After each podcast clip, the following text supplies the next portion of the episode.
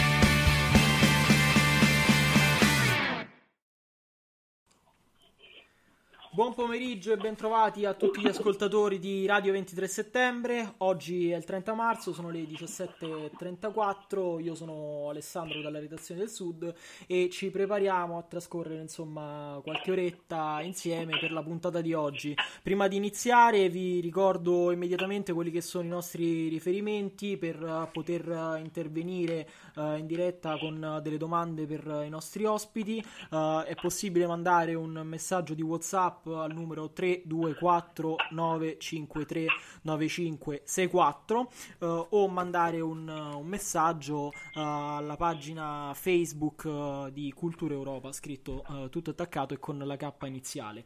Um, allora, per quanto riguarda la puntata di oggi, come annunciato dalla locandina, eh, intitolata Dai fumetti ai cartoons tra esempio e mito, uh, andremmo insomma ad analizzare uh, l'efficacia e la potenza del, del, fumetto che nelle sue uh, declinazioni stilistiche, quindi il manga piuttosto che la graphic novel um, e nelle sue declinazioni anche geografiche, uh, perché chiaramente vediamo che le differenze tra quello che può essere un, il fumetto giapponese, italiano piuttosto che statunitense, insomma dicevamo quello che può essere considerato un vero e proprio strumento educativo. personalmente ehm, Considererei infatti certi filoni come l'attualizzazione di quelle che uh, sono le eh, favole di, di, Esopo, che fin dall'antichità, nella loro semplicità, servivano a uh, formare nelle nuove generazioni un, uh, un'impalcatura ehm, morale Uh, oltre che chiaramente a fornire dei modelli ai quali ambire o eventualmente da ripudiare e contrastare. Uh, nel corso della puntata sentiremo vari ospiti che oltre a dirmi appunto se concordano su questa possibile chiave di lettura uh, andranno a sviscerare le varie componenti che caratterizzano l'argomento in esame. Uh, contestualmente vedremo anche come si è evoluta l'arte che nel suo filone giapponese ha visto probabilmente uh, una, la, la, massima, la massima uh, manifestazione in Italia tra gli anni 80 e gli anni 2000, possiamo dire e ha costituito anche un background uh, culturale per quello che sono le generazioni che si sono andate a formare uh, in quel periodo. A proposito del manga mi permetto di fare una brevissima digressione che uh, può essere interessante perché molto spesso in generale quello che è l'arte del fumetto viene considerata una forma d'arte di, di serie B, ma in realtà soprattutto per riguarda per quanto riguarda il Giappone ehm, vede in alcuni artisti quali ad esempio Gusai i loro iniziatori. Uh, infatti sappiamo che ad esempio uh, Okusai uh, viene considerato appunto il, il fondatore del, del, manga, l'iniziatore di questa disciplina perché uh, per cui diciamo prestava servizio uh, a cene uh, e serate delle, dell'elite del sollevante e appunto disegnava delle vignette ironiche. E infatti proprio da questo si presume che abbia tratto origine il, il termine manga che vuol dire per l'appunto immagini derisorie. A questo proposito per insomma, coloro a cui può, interessare c'è un interessante documentario su, su Sky Arte um, che prende le mosse da una mostra uh, del del, dell'artista giapponese uh, che ricordiamo è del 1800 all'incirca ed è stata tenuta ultimamente uh, a Londra. Uh, comunque, bando alle ciance, passo immediatamente a presentare quello che sarà il, il primo dei nostri illustri ospiti, che saranno sicuramente più completi nel, nel discernere quello che è l'argomento in oggetto oggi. vado dunque a presentare il, il primo dei nostri ospiti uh, Giovanni Vasso, uh, giornalista e coordinatore del sito web barbadillo.it. Ciao Giovanni. Ciao Alessandro, ciao a tutti gli ascoltatori, buonasera grazie per l'invito. Allora, ehm, partiamo, partiamo, subito. Uh, tu hai pubblicato proprio in questi giorni, uh, in merito a quello che è l'argomento di cui tratteremo oggi, uh, un articolo molto interessante sui Cavalieri dello Zodiaco, andando a fare in particolare un, un parallelismo uh, su quella che è la, la visione cavalleresca appunto della vita, giusto? Sì, eh, innanzitutto ti ringrazio per eh, le belle parole che hai usato per eh, il, mio, il, mio, piccolo articolo, che voleva essere poi alla fine una minuscola celebrazione di un uh, evento che ha segnato una generazione intera, nel caso la mia, di noi che siamo nati negli anni Ottanta, la trasmissione per la prima volta in Italia sul circuito delle tv locali della prima puntata dei Cavalieri dello Zodiaco. Eh, per quanto riguarda appunto proprio questa serie, questo importante per l'immaginario della mia generazione, ma anche di, delle generazioni che sono venute subito dopo, perché ho scoperto che questo è un mito che travalica anche i, la data di nascita. Beh, dicevo, mh, il miracolo è avvenuto grazie alla scelta del doppiaggio. Al di là della storia, al di là dei riferimenti, al di là delle altezze cui giunge il manga che poi viene trasfuso nella, nell'anime, diciamo così, nella, si passerà alla semplificazione nella serie animata. Bene, dicevo, la scelta dei, do, dei doppiatori in serie di doppiaggio di dare a questi cavalieri un linguaggio aulico è una, stata una scelta vincente, una scelta che tra l'altro era dettata da ragioni anche abbastanza, abbastanza se mi passate il termine, abbastanza basse, no? Cioè volevano evitare che eh, si traducesse, si dovessero tradurre alcune espressioni forse troppo violente per il pubblico di ragazzini italiani. Ricordiamo un pubblico di ragazzini italiani che era già cresciuto con eh, l'uomo tigre e quasi coevo Ken il guerriero, quindi voglio dire abbastanza forte e allenato su questo profilo. Ebbene, il linguaggio dei Cavalieri dello Zodiaco li trascina direttamente nell'immaginario, nella, in quel meccanismo che è fondamentale per il successo di una qualunque opera artistica, trascina immediatamente lo spettatore, nel nostro caso, alla, a sospendere l'incredulità, a seguire, a partecipare alle vicende di questi ragazzi che sostanzialmente cercano, se mi passate una, una metafora un po' mm, che sembrerebbe quasi una bestemmia, e faccio appello alla vostra clemenza, questi ragazzi che cercano di raggiungere l'armatura d'oro così come i giovani guerrieri della, dell'epica omerica, dell'epica eh, insomma antica, cercavano il loro Geras, cercavano quello che eh, quel motivo, quel successo, quel, quel simbolo che avrebbe potuto dare loro la risposta alla domanda fatidica, alla domanda omerica fatidica, chi sei tu tra gli uomini? Sì, eh, quindi uh, sono, sono, evidenti no? gli archetipi, potremmo dire uh, che... Mm, Ce ne sono a iosa di, di archetipi, ma eh, possiamo partire dal Cavaliere dello Zodiaco per finire anche lo stesso Kenny Guerriero. Addirittura c'è stato chi eh, nella saga di Kenny Guerriero ha voluto addirittura, e forse nemmeno troppo a torto, vederci ciò che fa miti- mitologicamente un messia, colui che viene dal nulla a riscattare un'umanità alle prese con la disperazione più totale. Per quanto riguarda invece i Cavalieri dello Zodiaco, gli archetipi sono tanti. Gli archetipi sono innanzitutto quello della, della, di Atena, no? di Lady Isabel di Atena, che in realtà, diciamo così, è la dea guerriera per eccellenza, ma Lady Isabel più che Atena assomiglia, ricorda a Afrodite, la potenza di Afrodite, ne ha anche la cintura, no?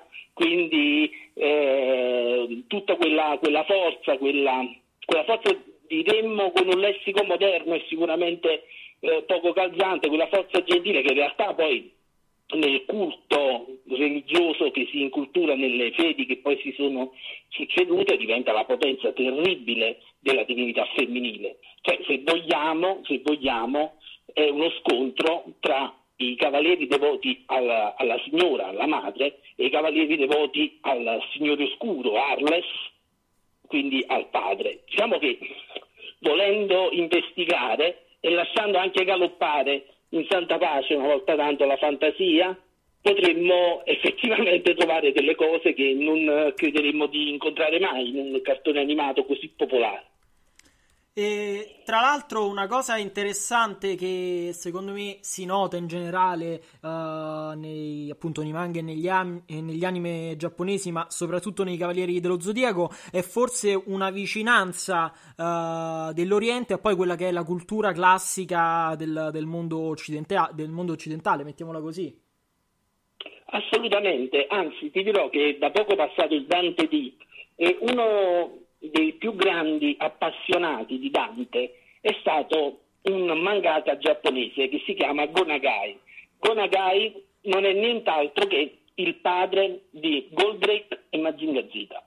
Praticamente, senza, senza Dante e senza le illustrazioni fantastiche di Gustave Doré eh, che poi vengono, vengono, pubblicate e tradotte, eh, la Divina Commedia tradotta in, uh, in, giapponese col titolo di Dante Shikyun, Shinkyoku, scusatemi l'incespicata, e quindi dicevo eh, Dante e Gustave Doré hanno nel ragazzino Gonagai ispirato una forza, una voglia di scrivere, di raccontare, che poi diventerà nel suo percorso nel suo importantissimo percorso di rockstar del manga giapponese diventerà prima Mao Dante, che è un tentativo, un conato di trasfondere l'epica dantesca, oppure meglio l'epopea dantesca in una storia manga, appunto, fumetti, una fumettistica giapponese, e diventerà invece davvero tale in Devilman nel 71, che poi arriverà anche in Italia come uno dei tanti cartoni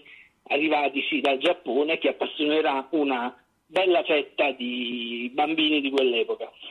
E allora abbiamo detto tra le, tra le, altre cose appunto che ci sono delle evidenti differenze poi tra quello che può essere il fumetto giapponese rispetto poi a quello uh, italiano nello specifico ma soprattutto rispetto a quello statunitense eh, perché vediamo che c'è uh, in alcuni casi uh, una, un'impostazione completamente diversa, ne parlavamo l'altro certo. giorno.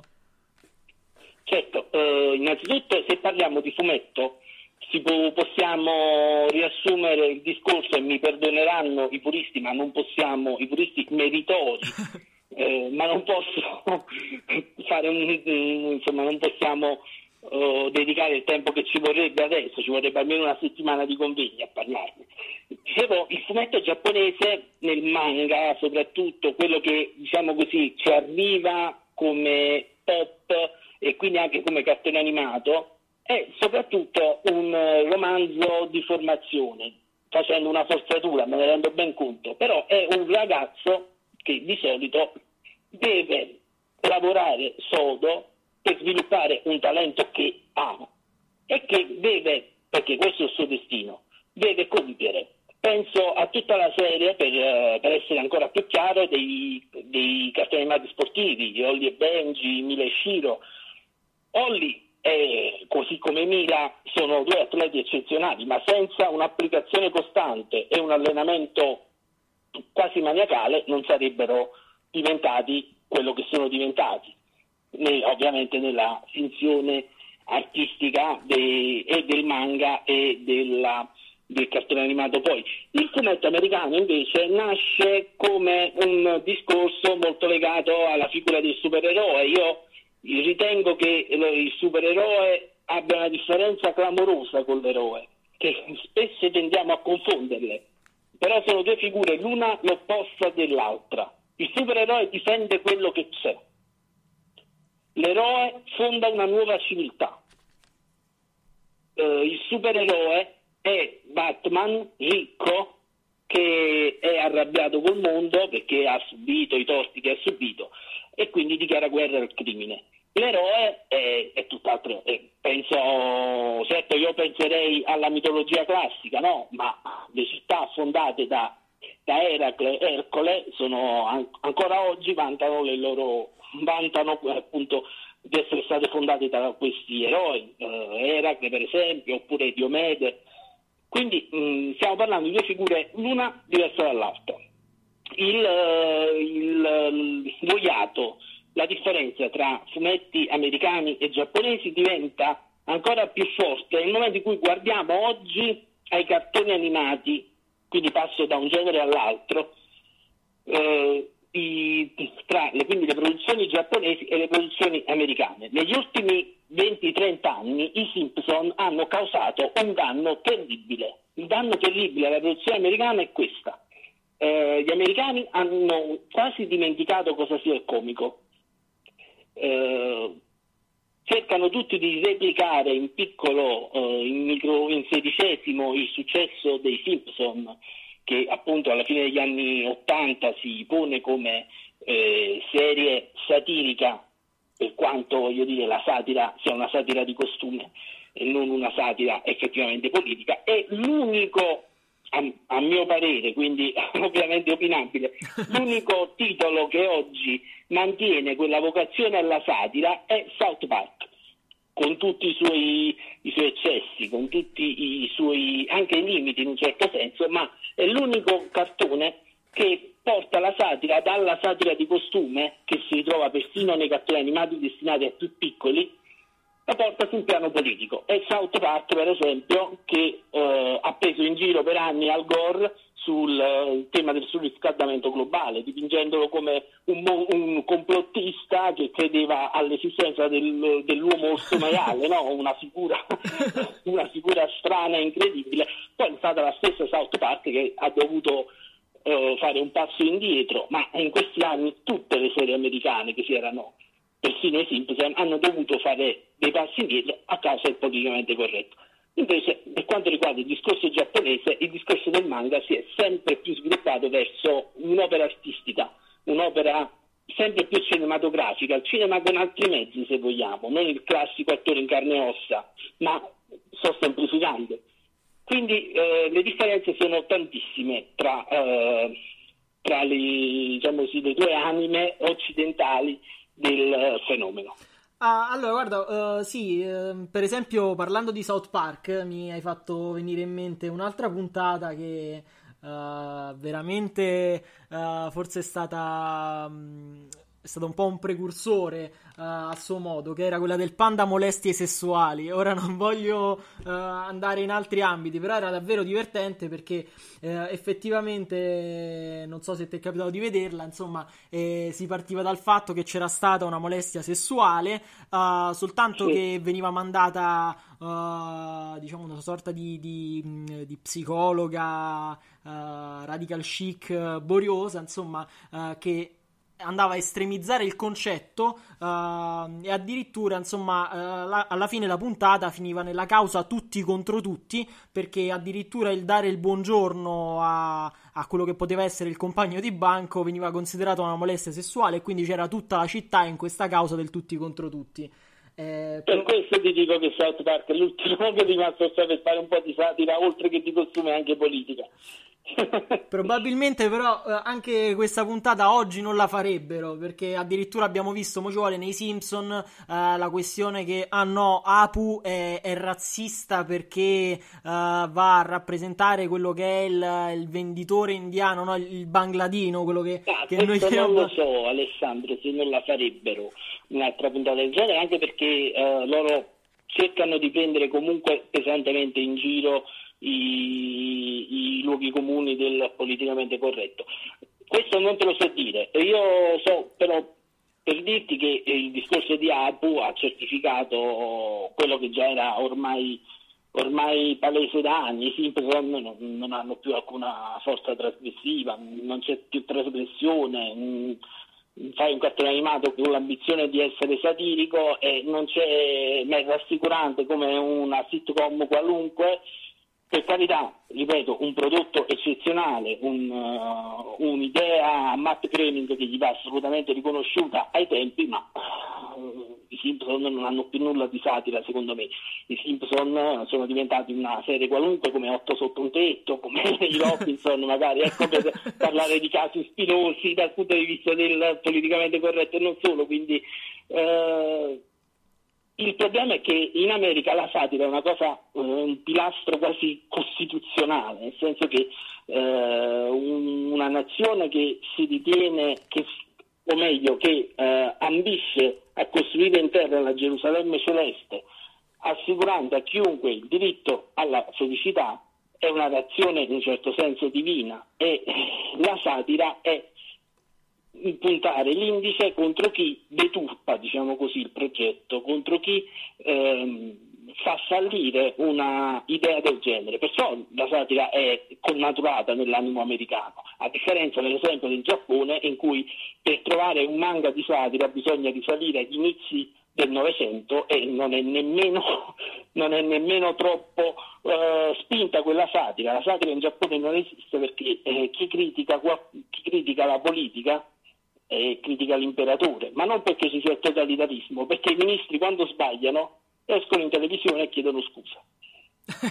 eh vabbè, argomento spinoso se lo vogliamo riportare ai giorni nostri e soprattutto alla situazione politica. Eh, dovremmo parlare della signora Merkel e cose, lasciamolo da parte, lasciamolo da parte. ehm, per rimanere invece in Giappone, tu giustamente dicevi prima uh, che c'è questo, questo, eroe che comunque ha un talento che riesce ad affinare uh, grazie all'allenamento. E um, volevo sottolineare una cosa e volevo chiederti se tu sei d'accordo, sia l'importanza anche del rivale uh, per quanto riguarda il protagonista.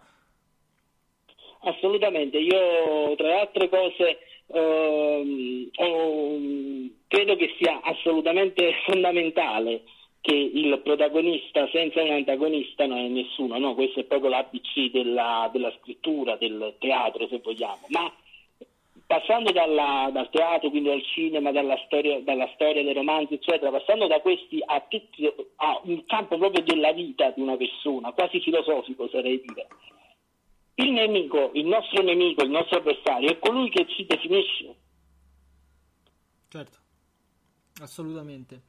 Gli avversari, quindi, diceva un, un saggio, andrebbero quasi scelti e amati quasi più di quanto amiamo noi stessi, perché è nell'avversario che noi scopriamo noi stessi, perché ci mette alla prova, perché oppone e quindi ci costringe a ripensare non solo per dirla con, per dirla con i manga, appunto con i fumetti, con i cartoon, il metodo di allenamento che abbiamo potuto seguire, ma addirittura rivedere le nostre stesse priorità.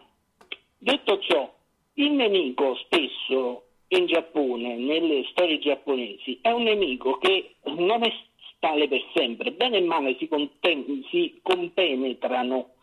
A differenza, ecco, facciamo un altro parallelismo, ma sempre molto soft, diciamo così, se mi passate l'anglismo, con uh, i cartoni americani Dantan, Tom è il male, Jerry è il bene, Will il coyote è il male, Bip è il bene.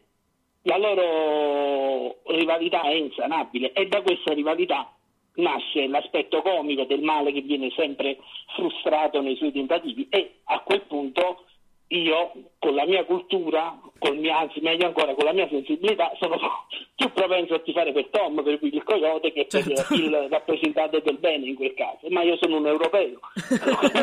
Su questo non, non rispondo a, a determinate logiche. Dicevo, invece se prendiamo il discorso del bene e del male dell'avversario, Prendiamo ad esempio Dragon Ball, il rapporto che c'è. Io parlo eh, come già ho fatto prima, però mi preme Alessandro mh, mm, se toglierò 5 secondi per fare una premessa che credo io debba agli appassionati di manga. Io parlo con i termini dei cartoni animati, con i termini eh, e con i personaggi, con i nomi che sono nei cartoni animati, anche per una questione di semplicità, certo, per certo. arrivare certo. chiaro, al grande un, pubblico. Per farmi intendere meglio tornando a Dragon Ball, io dicevo che il rapporto non solo tra Goku e Junior, che all'inizio di Dragon Ball Z, no? Sì, sì, sì, diventa certo, un sono... rapporto di amicizia, ma lo stesso rapporto ancora più interessante, quello che c'è tra Goku e Vegeta. Chiaro.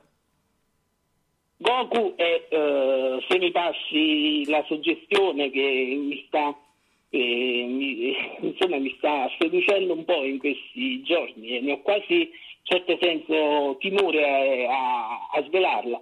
Goku è una rappresentazione della santa simplicità, in un certo senso è quasi un Parsifal, no? Certo. Mentre invece Vegeta è, uh, è uh, appunto, non vorrei paragonarlo, non vorrei paragonarlo a, a, a Keu al, al, di, di Cretin de Troyes che si oppone a Parsifal uh, con la cazzimma, ecco, se mi passi questo, invece certo. questo napoletanismo, quindi con la cattiveria, con la rabbia, anche con quella punta di invidia.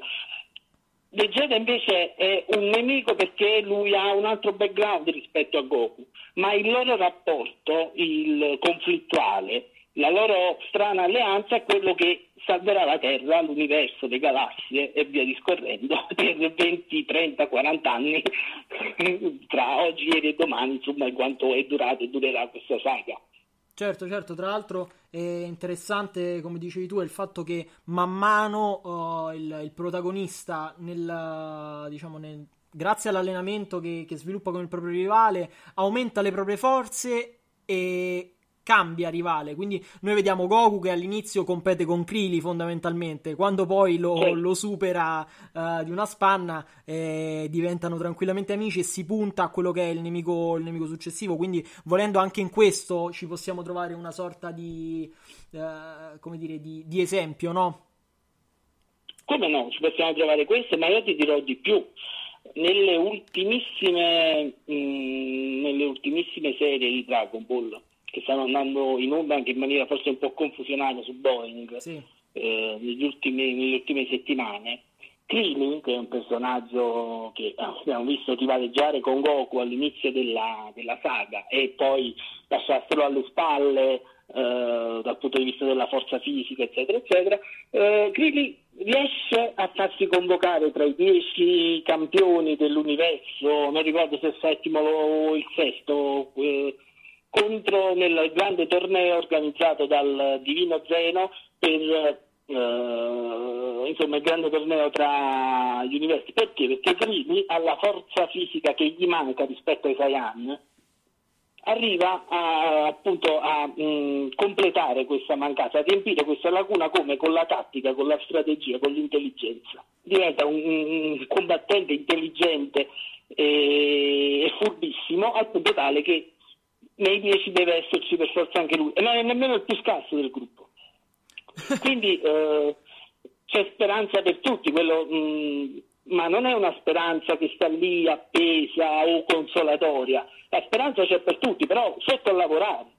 Certo, no, tra l'altro bisogna pure evidenziare il fatto che Krili è probabilmente il più forte dei terrestri, al di là di tutto. È che Tenzing però che gli contesta questo primato, c'è la stessa eh, non dico Mr. Satan, però magari la, la, Vabbè, la moglie di Goku, Kiki, che tiene a bada eh. Mr. Satan di quella maniera, sicuramente sarà più forte de, delle donne eh. e degli uomini della terra, perché non è a parte la battuta. Eh, però tu hai eh. parlato di Kazzimma, quindi lei è femmina, vince a priori. ehm... Quindi sì. Guarda, eh, per quanto riguarda appunto, si parlava di rivali e un altro articolo che hai scritto che devo dire mi ha, mi ha veramente appassionato e da un certo punto di vista mi ha anche fatto sorgere un po' di, di, di nostalgia, se vogliamo, ed è quello là uh, su Zenigata, no? l'elogio di Zenigata, una figura oh, particolare in Lupin. Io ti ringrazio, ti ringrazio, e su Zenigata tu mi colpisci al cuore perché perché, perché già già è un mito, è un mito assoluto, perché è un uomo che è scavato, scolpito nel porfido in un certo senso, un uomo tutto di un pezzo, ha un solo problema, il problema grandissimo, il suo nemico è Lupin, è un nemico che è inafferrabile, è un nemico che è troppo, troppo, non più in alto di lui, più in alto di tutti eh, doveva essere assegnato detto Lupin il vincitore del Lupin d'Oro, quindi a parte questo, questo riferimento alla serie, Zenigata è un uomo che si dedica tutto alla sua battaglia, cioè dà un senso alla sua esistenza. E in quelle, quegli episodi, in quegli frangenti in cui Zenigata ha arrestato Lupin, è riuscito a fermarlo, è riuscito ad assicurarlo, almeno, eh, almeno temporaneamente, alle patrie galere del Giappone, Zenigata non aveva più alcun senso la sua esistenza, o almeno la sua esistenza da poliziotto. C'è addirittura un, uh, dei, dei, film, degli anime in cui Zenigata aiuta Lupin, ma aiuta Lupin non perché si fa complice del crimine, che poi il crimine Lupin assume una una valenza che è differente dal crimine, dal, dal delinquente comune, insomma, ma di questo magari parleremo in seguito, qui non è pregnante. Si è legata all'aiuto perché tra appunto il discorso che dicevamo, tra nemici si crea un clima di fratellanza, per cui è impossibile non amare il nemico come se stessi e quando il proprio nemico subisce un'ingiustizia, rischia di subire dei, eh, rischia di subire degli attacchi immotivati, ingiusti, eh, rischia di subire appunto delle cose che vanno al di là dell'etica propria, dell'etica di ogni uomo, a quel punto eh, è Zenigata a correre in aiuto di Lupin, ma spesso è anche Lupin che, che fa così con Zenigata.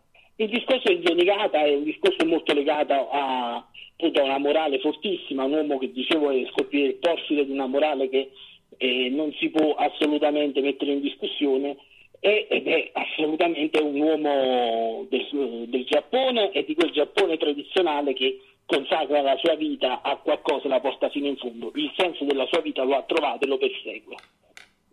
Sì, no, è, è assolutamente cioè, non, non, ci sono parole per descriverlo, veramente un articolo bello, anzi bellissimo che eh, rimando veramente eh, tutti a, a, leggerlo, insomma, se possibile. Tra l'altro poi la questione di, di Zenigata, ricordiamola a questo punto, la, la, puntata in cui lui viene posseduto dal, dallo spirito di, di Mussolini.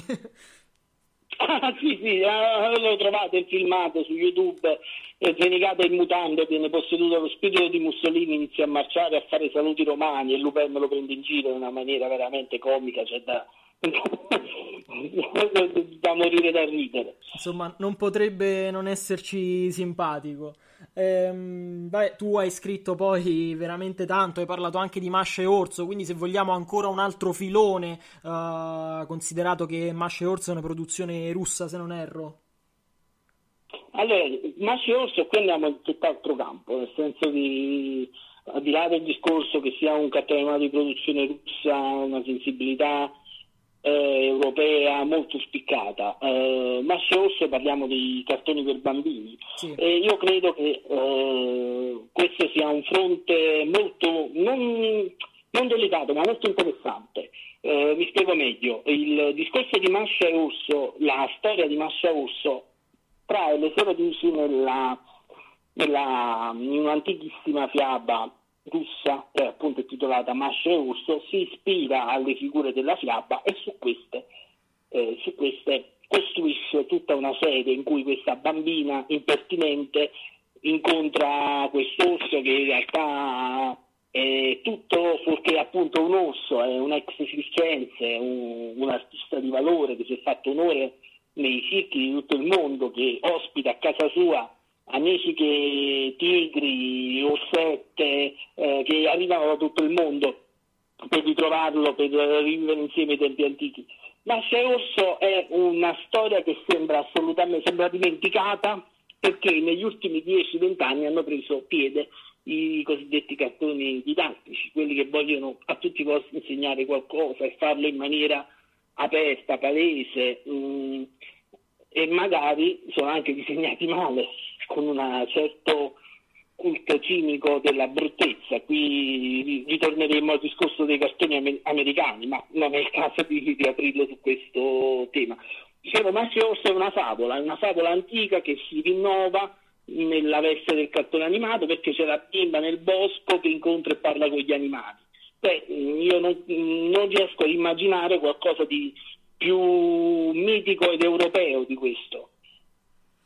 Poi ovviamente c'è anche da dire che il Mascia non cresce da, da, da, da, bimba della giungla, no? non è una novella Tarzan, non lo certo. sarà, ma sarà una ragazza, io ho ipotizzato anche perché eh, la casa che eh, di produzione di Mascioso tempo fa aveva annunciato anche uno spin-off in cui Mascia diventa grande, va in città, eh, e quindi si confronta finalmente con una fase di vita che non sia più quella dell'infanzia, dicevo, anche da grande Mascia con questi insegnamenti non potrà essere una, una, un ciottolo buttato nel mare, no, senza, eh, senza sapere dove andare, che fare. Mm, sarà una, invece una donna con le radici salde che saprà benissimo comportarsi che la grande che da adolescente stia ancora nella foresta o che vada a Mosca o a Tokyo o a New York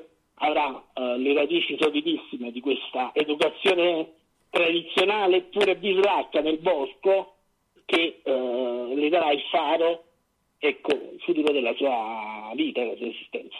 Assolutamente, tra l'altro e diciamo con quanto detto fino ad ora penso che uh, riusciamo a trovare almeno una scusa uh, per, per, guardare gli anime e leggere i fumetti. Cioè, quando magari i genitori, fidanzate e mogli dice ma a, a tot anni ancora guardi i cartoni, a tot anni ancora leggi i fumetti, noi potremmo rispondere no, certo. guarda, sto ricercando lo spirito indoeuropeo qui in queste letture. No, vabbè, oh, diciamo che questa sarebbe una spiegazione un po' troppo, un po' troppo lunga poi da dare, no? perché dovresti declinarla, spiegare e lei ti potrebbe dire ma perché invece di cercare queste cose noi ci andiamo a mangiare una pizza, giustamente. Eh. Io, credo, io credo che la risposta più facile e più semplice da dare sia, guarda, eh, ha formato più coscienze una puntata, una stagione dei Cavalieri dello Zodiaco che dieci libri, che so, di, di- non voglio dire di Fabio Volo, di questi attori di pop, ma sicuramente eh, più di Umberto Eco, più dello stesso Giovanni Gentile. Eh, quindi voglio dire, io sto studiando lo spirito del tempo, cioè potremmo uscire così. Guarda, con questa, con questa considerazione penso che non ci sia nemmeno bisogno di andare avanti. E a questo punto ehm, eh, ti, ti saluterei perché immagino comunque avrai, avrai altro da fare oggi e potremmo stare qui a parlarne per ore come, come abbiamo detto. Io resterei a parlare per altre tre ore, guarda, però... Eh, lo so, la, la vita da adulti chiama purtroppo. eh sì, eh sì, purtroppo sì. Allora, guarda, eh, grazie mille di, di averci onorato della tua presenza. Io ti darei appuntamento, come facciamo sempre, eh, insomma, e adesso più che in altre occasioni, a una prossima puntata dove sicuramente. eh, Con grandissimo piacere, con grandissimo piacere. Allora, grazie ancora a Giovanni Vasso, coordinatore del, a del te, sito web. Barbadillo. Grazie mille, ciao Giovanni. Ciao, ciao, grazie.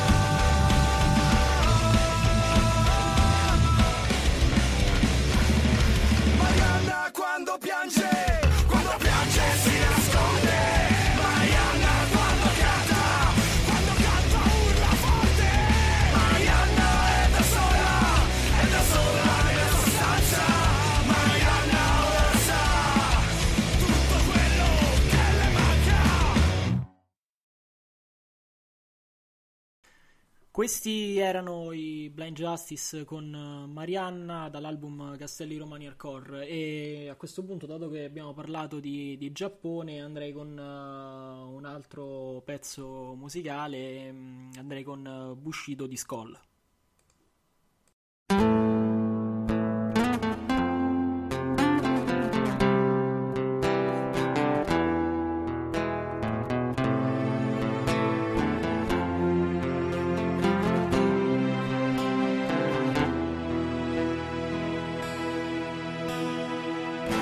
Una goccia di sudore sta bagnando questa schiena.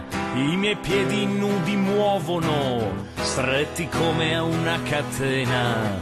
Il tuo colpo sta partendo, tra breve capirò se vale vivere oppure morire è un dettaglio occidentale. Bella questa sera, noi danziamo con le stelle. Ma com'è bella questa sera, è una danza di stelle. Colpiscimi e feriscimi. Cogliere la vita in ogni respiro, la perfezione dell'istante. Colpiscimi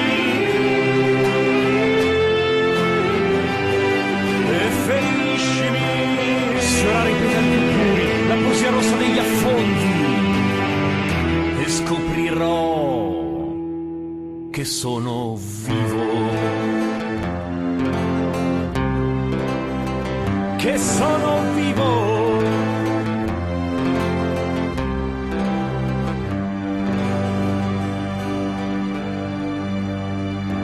Lividi lungo le braccia, una gabbia chiude la mia faccia. Io non sento il vostro tempo, questa vita è un breve lampo.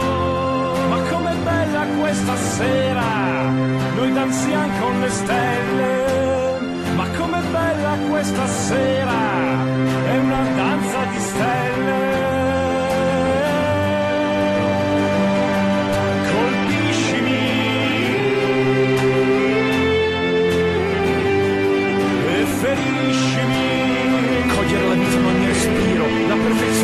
Dell'istante. Colpiscimi e feriscimi. Sfiorare i petali più puri, la poesia rossa degli affondi. E scoprirò che sono vivo. Che sono vivo.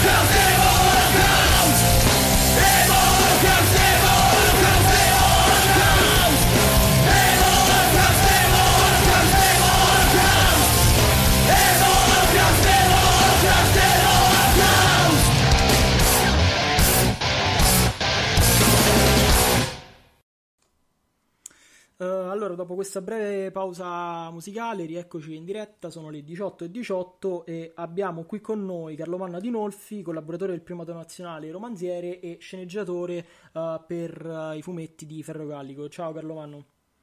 Ciao, un saluto a tutti.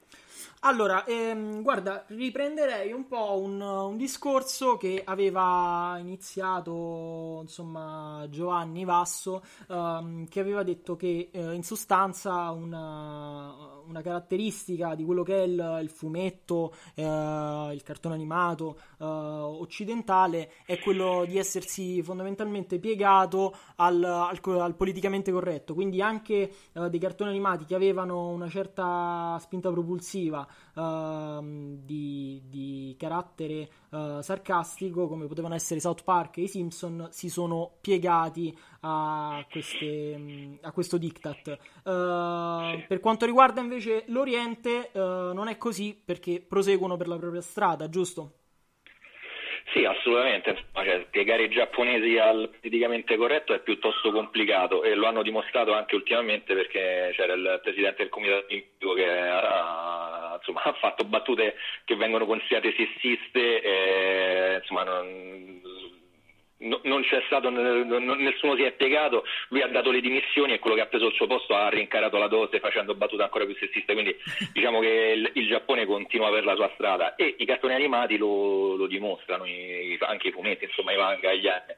Eh, fa, faccio un caso, diciamo, un esempio proprio eh, esaustivo è Drifters che è questo, questo, anime tratto da un manga che è recentissimo, degli ultimi 5-6 anni, eh, che tra l'altro è visibile su Netflix, non si sa bene come, forse su Netflix non l'hanno visto, che è totalmente scorretto, cioè a parte che appare Hitler, e appare Hitler come un personaggio quasi positivo, cioè, um, e appaiono anche personaggi storici eh, di varie epoche, tra cui samurai, samurai sanguinari e anche kamikaze della, della, seconda guerra mondiale, che sono appunto positivi e soprattutto vengono, mh, si trovano insomma, in questa dimensione parallela dei, dei guerrieri di varie epoche la cui particolarità è proprio quella di, essere, di, avere una visione del mondo totalmente diversa da quella degli uomini normali, proprio perché loro adorano la guerra e questo loro approccio verso la guerra viene visto come qualcosa di positivo, cioè vengono visti come dei, dei superuomini rispetto invece ai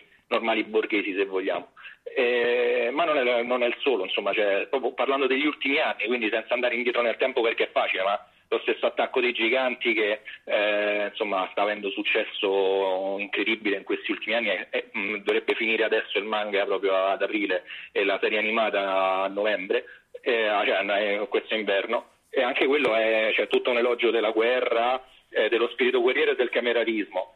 E un po', poi, insomma, senza parlare del, del sessismo, tra virgolette, quello che viene definito sessismo adesso da, dalle menti bagate, in Giappone c'è sempre c'è, insomma, le battute anche spinte, i piacioni che toccano il fondo schiena e, e le tette alle donne, insomma, cioè, queste cose nei, nei manga giapponesi ci sono sempre fortunatamente resistono. E, ehm, hai, hai, parlato di Netflix, giustamente. E, ehm, una considerazione che appunto facevo e facevamo anche prima insieme è il fatto che uh, al di là di tutti quelli che possono essere uh, gli aspetti totalmente negativi di Netflix, e parlo da un punto di vista proprio di, di produzione, no? quando fanno uh, quegli adattamenti di, di, di anime o di manga famosi e chiaramente escono delle schifezze, però forse ha avuto anche anche il, um, diciamo, l'aspetto positivo di far avvicinare un pubblico che magari non è uh, quello tipico che segue il mondo del fumetto e, e dell'anime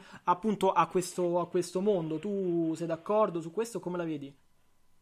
Sì, no, assolutamente, perché insomma, cioè, mh, almeno nel pubblico italiano era abituato a vedere i cartoni animati giapponesi su Bim Bum Bam, adesso non so se esiste ancora, però insomma quello che fanno su Italia 1 e Cane 5 nel pomeriggio e su qualche cartone animato che facevano in seconda serata nel, in altre reti, spesso locali. Cioè, questo succedeva a me quando ero ragazzo, adesso non so se sono cambiate le cose, ma non, una, non c'era una scelta vastissima. Per andare a, a vedere gli anime un po' più di nicchia cioè meglio che sono di nicchia in Italia ma che sono famosissimi nel resto del mondo, dovevi andare su piattaforme, su siti particolari o siti streaming che però erano sconosciuti. Tramite Netflix e anche Prime eh, indubbiamente c'è que- queste, questi, questi anime che erano misconosciuti, un po' appunto lo stesso Drifters che ho detto prima, ma ci sono tantissimi altri come Code Geass, eh, Overlord insomma, eh, o Jojo del, le avventure di Jojo, che sono dei cartoni che hanno un, un temi anche abbastanza forti, ma eh, anche abbastanza filosofici, se vogliamo. Eh, ora la, il pubblico generalista, insomma il pubblico di massa, ha la possibilità di vederli facilmente tramite Netflix e Prime, che insomma sono diffusissimi. Quindi da questo punto di vista eh, sono molto utili. Eh, mi chiedo ancora appunto come Netflix possa continuare a trasmettere questi, questi titoli, visto che insomma cioè, ha una politica abbastanza chiara che spesso rasenta anche la, la difesa delle minoranze, comprese le, la pedofilia, come abbiamo visto nel caso Cuties, eh, come faccia insomma a trasmettere certi titoli? Secondo me non se ne sono mai accorti e puntano semplicemente a prendere dal catalogo tutti gli manga e gli anime per fare, per fare share, però da quel punto di vista sicuramente è positivo. Ecco. Sì, hai parlato tra l'altro di siti internet, se non mi sbaglio ce n'era uno si chiamava AnimeDB, non vorrei dire fesserie, forse era il più famoso. Sì, eh... c'erano AnimeTV, AnimeClick, WWVid, cioè, insomma ce n'erano parecchi, però appunto erano molto di nicchia, cioè te lo devi andare a ricercare. E, ehm, ma direi che in generale è anche cambiato proprio quello che è l'approccio anche delle, delle, persone a quello che è questo mondo e credo che si veda a 360 gradi, nel senso che uh, sia da un punto di vista di numeri, di quelli che sono i numeri che facevano magari le convention no, di, di, fumetto che sono andati ad aumentare esponenzialmente nel corso degli anni, uh, ma anche da un punto di vista poi proprio culturale, quindi adesso vediamo che ci sono eh, modelle eh, che fanno le streamer, le cosplayer, quindi diciamo che è anche cambiato un po' uh, l'approccio a questo, a questo mondo. Sì, diciamo, sicuramente è stato sdoganato tra virgolette il, il cosiddetto nerdismo.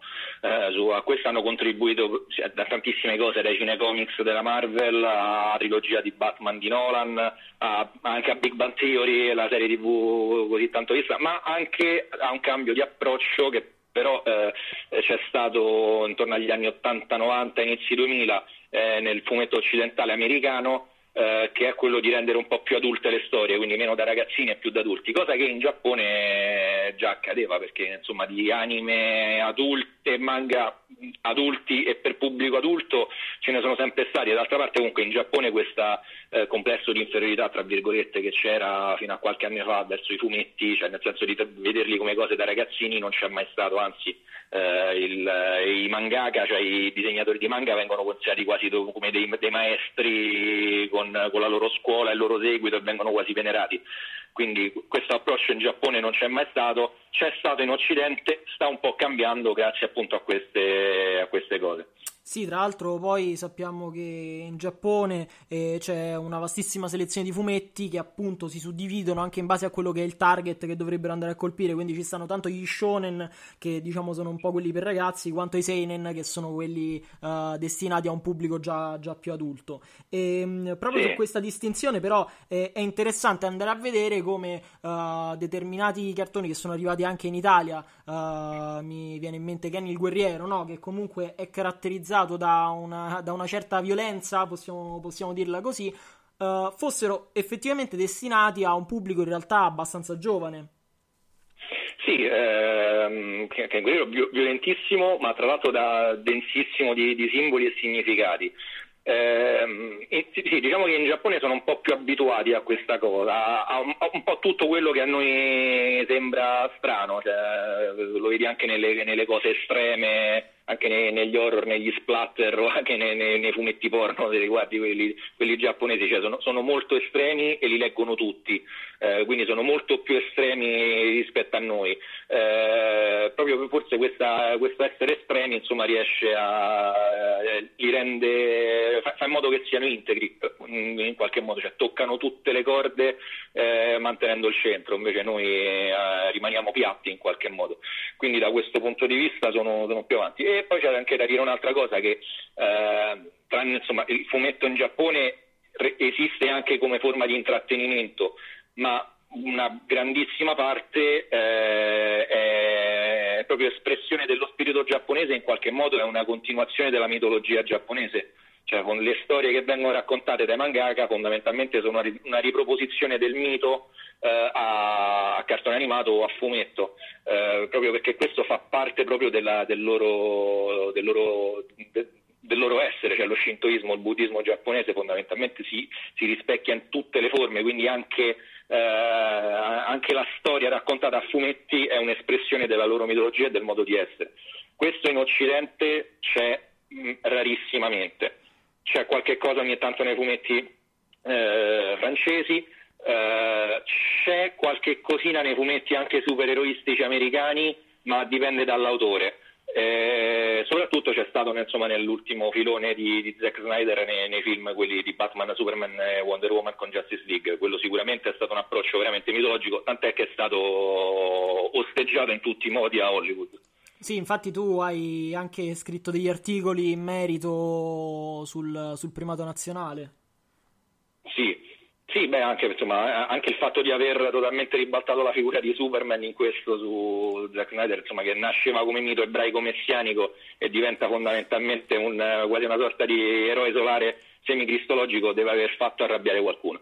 Però a parte questo, sì, eh, diciamo che questo approccio mitologico purtroppo manca, ma manca semplicemente perché non, non c'è più il mito nell'Occidente, cioè è diventato tutto quanta una una, una farsa, mentre, mentre, in Giappone il mito è vivo proprio perché la, l'identità giapponese è la stessa nei millenni, eh, ovviamente adattandosi ai tempi. Sì, tra l'altro dicevi poc'anzi il fatto che siano più estremi in tutto e non abbiano delle limitazioni, limitazioni che invece noi uh, abbiamo sotto certi punti di vista sempre avuto perché magari anche i fumetti uh, e gli anime che arrivavano nel nostro paese poi venivano magari censurati Uh, poi nelle fesserie, perché per dire che il guerriero comunque ci stavano le esplosioni di arti e teste, eh, però poi magari veniva, veniva, censurato il sangue o veniva colorato in, uh, sì, in beh, modo diverso. Perché in guerriero se ti metti a censurarlo cioè, non, non, non, non usciva più neanche un minuto a puntata. sì, sì, comunque sì, a volte cioè, ci sono delle, delle, delle, cose assurde, per esempio cioè, anche delle, adesso non mi ricordo che cartone animato era che era visto dai bambini e dalle bambine tipo di, delle medie fondamentalmente. C'era una puntata in cui una bambina aveva il suo primo ciclo eh, per cui tutta la puntata era incentrata su quello, in Italia cambiano totalmente la traduzione facendole dire che lei ha avuto un incubo e per cui era per quello che era straniera, quindi cioè, hanno cancellato totalmente tutto semplicemente per non parlare di ciclo mestruale, cioè questa è, è arrivata a questi livelli la censura, più anche ci sono state anche censure politiche, pensiamo per esempio famosa, al famoso lungometraggio di eh, Capitan Harlock in cui eh, il, eh, Toshiro chiede all'antenato di Harlock perché combatti con un aereo con la croce di ferro e Harlock risponde per rettitudine e riconoscenza verso la mia nazione nella versione originale. In Italia viene fatto tradurre in modo che dice no sai è il primo che ho trovato quindi volo con quello. e, insomma, cambia, cambia, un pochino, ma tantissime altre, per esempio cioè, un'altra clamorosa è la corazzata Yamato eh, sì. che appunto c'è questa sempre, sempre, di Matsumoto tra l'altro che è quello di Harlock che è questa serie spesso opera bellissima in cui la corazzata Yamato quella giapponese della seconda guerra mondiale viene trasformata in un'astronave per difendere la terra viene totalmente cancellata il riferimento alla corazzata Yamato e viene, il, il, lo stesso cartone animato viene rinominato in Star Blazers che invece era il nome di un altro anime ancora, quindi hanno fatto casino, ma semplicemente per togliere ogni riferimento alla, al Giappone e alla guerra mondiale. Che poi... insomma, cioè, abbiamo avuto casi veramente a volte anche ridicoli. Sì, sì, sì, sì, no, ma eh, addirittura mi viene in mente, non vorrei dire sciocchezze, in Sailor Moon, dove si ometteva l'omosessualità di una delle, delle protagoniste, cioè i, proprio delle cose, parliamoci chiaro, assurde, anche perché poi uh, per quanto riguarda uh, la, la, produzione giapponese, torniamo sempre al discorso che ci stanno delle estremizzazioni su tutto, che però non, non hanno mai stonato nel, nel, complesso. Mi viene in mente, per esempio, Ranma un mezzo, eh, dove, dove, c'era fondamentalmente uh, il, il, cambio del sesso del protagonista a contatto con, con l'acqua, con l'acqua, con l'acqua sì. Quindi. Eh... Che non aveva nulla a che fare trans, con i transessuali, però sì, era, era tutta una, una, storia divertentissima su, su una maledizione del protagonista. Sì. Esatto, quindi probabilmente però se lo stesso uh, anime lo volessero fare oggi in Occidente, anziché essere comunque uh, un elemento organico o anche uh, diciamo una, una, parte motrice di tutta quella che è la storia, diventerebbe il solito pippone sul fatto che il, il, transgender è giusto, è bello e anzi sì, anche meglio. Sì, sì, sì, no, infatti cioè, una deviazione totale de, de, de, di quello che era lo spirito, certo. E, mh, tra l'altro, tra le cose che, che hai fatto ultimamente proprio con, con Cultura Europa, hai fatto un, un podcast dedicato a Zack Snyder, eh, ricordiamolo a questo punto. Sì, sì, sì, la- beh, è proprio l'ultimo che ho fatto, tra l'altro. No, ha parlato proprio di questo, cioè dell'approccio mitologico al, a- al fumetto, cioè fondamentalmente lui ha preso tutti i supereroi DC e li ha trasformati in, in divinità, perché poi c'è Aquaman che è un dio dei mari con tanto di, cioè, di- tra l'altro che, che vive in un villaggio del nord con tanto di rune, eh, Wonder Woman che è legata alla, alla mitologia greca ed è fondamentalmente la memoria vivente degli dei che una volta hanno sconfitto il male, tra l'altro a sconfiggere era stato Ares con una sciabipenne, quindi c'è anche un simbolismo particolare. Superman abbiamo detto cioè, che diventa una sorta di, di divinità solare ed eroica che fa da ponte tra l'umanità e la luce, che serve per proprio per spingere l'uomo a migliorarsi, e in mezzo c'è Batman che è un eh, che fondamentalmente è l'uomo che supera, che supera i limiti, supera se stesso, supera la sua umanità ed è proprio per questo che riesce a fare in modo che i dei, gli dei combattano con lui e quindi con l'umanità. Ma insomma Zack Snyder ne ha fatte, ne ha- l'ha dimostrato più volte insomma, questo approccio, già a partire da, da 300, 300, certo. eh, insomma film apprezzatissimo che è quello che l'ha lanciato. Diciamo, eh, però diciamocelo, il sequel di 300, eh, l'Alba di un Impero, vale soltanto per la presenza di Eva Green, questo però ce lo dobbiamo dire. Sì, il seguito, infatti il seguito non è di Snyder eh, perché non l'ha, non l'ha diretto lui, l'ha diretto un altro, ma sì, sicuramente è un film che eh, dici cosa ti ricordi del, del, del- dei 300 vabbè l'impero Eva Green, sì, assolutamente, che, che anche lei ha una- un approccio molto mitologico, va detto, insomma. Assolutamente. Ehm, guarda, eh, penso che con questo abbiamo veramente toccato tutto quello che c'era da toccare, nel senso che una volta aver citato Eva Green, penso che non si passa avanti. Sì, non c'è più nulla, sì, no, infatti volevo chiudere soltanto con una cosa, solo che Certo, vabbè, certo, sì, eh, non so se, se, se, se, se, eh, se- se con dispiacere Eva Green. No, appunto, cioè, abbiamo detto dell'estremizzazione in Giappone e del piattume in, eh, nel resto del mondo, proprio perché il Giappone riesce comunque ad essere quell'armonia perfetta che è tra impero, civiltà e barbarie, barbarie nel senso aguardiano e propositivo del termine, quindi della nuova linfa vitale che continua a rinnovare, mentre l'Europa ha perso tutto quello, l'Europa e l'Occidente ha perso tutto quanto e gli è rimasta solo la decadenza e questa è anche la differenza che c'è tra le produzioni cinematografiche, filmiche e fumettistiche che c'è tra l'Occidente e il Giappone. E allora, beh, si spera che possa, possa ripartire il tutto magari da qualche produzione fumettistica, ce lo auspichiamo a questo punto, dato che forse è l'ultima spiaggia. Sì, ce, ce la spieghiamo, insomma, no, qualcosa si muove, dai. Va benissimo. Ehm, guarda, vabbè, si muove certo anche perché tra le altre cose, eh, dicevamo, tu eh, fai anche lo sceneggiatore per i fumetti di Ferro Gallico, quindi che qualcosa si muove è sicuro. Mi viene in mente Time O, giusto? Sì, temo che appunto questo eh, fumetto che per il momento sta uscendo a puntate eh, eh, sul primato nazionale e poi uscirà completo e maggiore, cioè con più, con più capitoli, eh, insomma con, con altri inediti e tutto uscirà in volume prossimamente. Ed è una storia, cioè, te- teoricamente doveva essere una distopia ambientata nel futuro, però quando l'abbiamo scritto eh, poi dopo due mesi abbiamo visto avverarsi fondamentalmente tutto quello che, che- che avevamo predetto, che tra virgolette predetto, però insomma, cioè, perché avevamo pensato al mondo peggiore e quello si è, si è- si è trasformato subito in quello.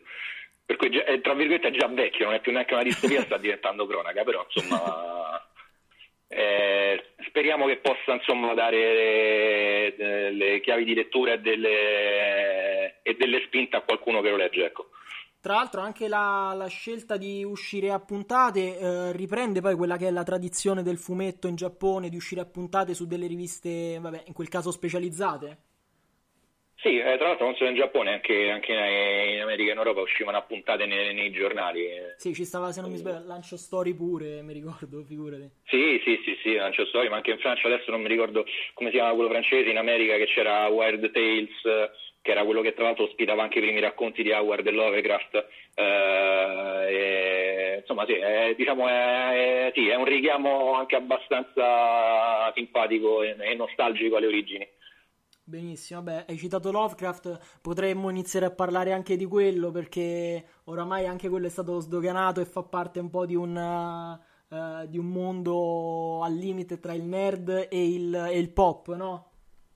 Sì, Quindi, Sì, sì, sì, eh, anche se poi ultimamente cioè, hanno cercato di cancellare, anche lui ha fatto, è stato vittima della cancel culture perché hanno provato a, toglierlo da togliere i premi intitolati a lui perché hanno scoperto adesso, cioè dopo cento anni, che era razzista. Eh, una cosa che si è sempre saputa, Per- peraltro insomma in quegli anni era anche abbastanza comune in America essere razzisti, visto che poi la, la legge sulla segregazione razziale l'hanno cancellata negli anni 60 e poi non mi sembra che poi se- eh, siano dato- cambiate tanto le cose, quindi insomma, però vabbè, eh, così è, purtroppo sono, questo dimostra anche quanto sono, quanto sono stupidi, cioè quando si dice che la sinistra crea cultura, poi insomma basta vedere quella cultura che, che hanno creato che fondamentalmente è il nulla e si riduce semplicemente a distruggere tutto. Vabbè, allora a questo punto io ti do appuntamento a una puntata che faremo apposta su Lovecraft, su Poe e su tutto quel filone. Ok, va bene, ci sarò. Allora, grazie ancora a Carlo Manno Adinolfi e mm, Grazie a ci, te. ci sentiamo presto. Un saluto a tutti. Ciao, grazie Va mille. bene. Grazie, ciao, un saluto a tutti. Eh, Adesso andiamo con un altro pezzo musicale, andiamo con New City Rocks, Bandiera Nera.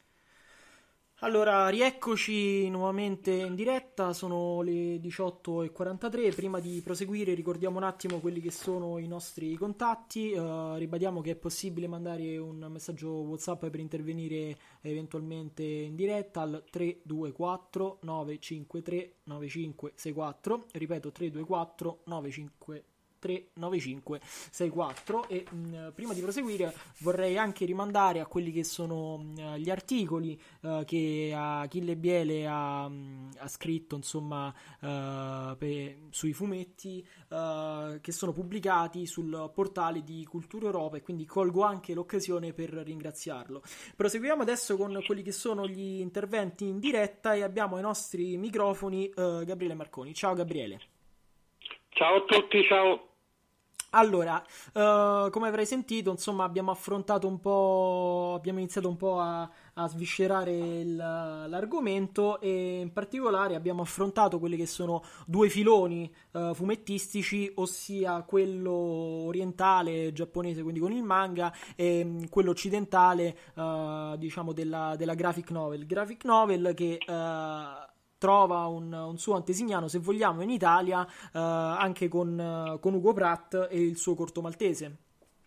Certo, soprattutto uno sia antesignano che in ogni caso anche dopo il più grande, una spanna di sopra a tutti gli altri, sicuramente un grande artista che ha vissuto anche come un artista, quindi a volte sopra le righe, ma con una profondità e, e e una capacità di comunicazione, di scrittura come nessun altro, quantomeno in Italia.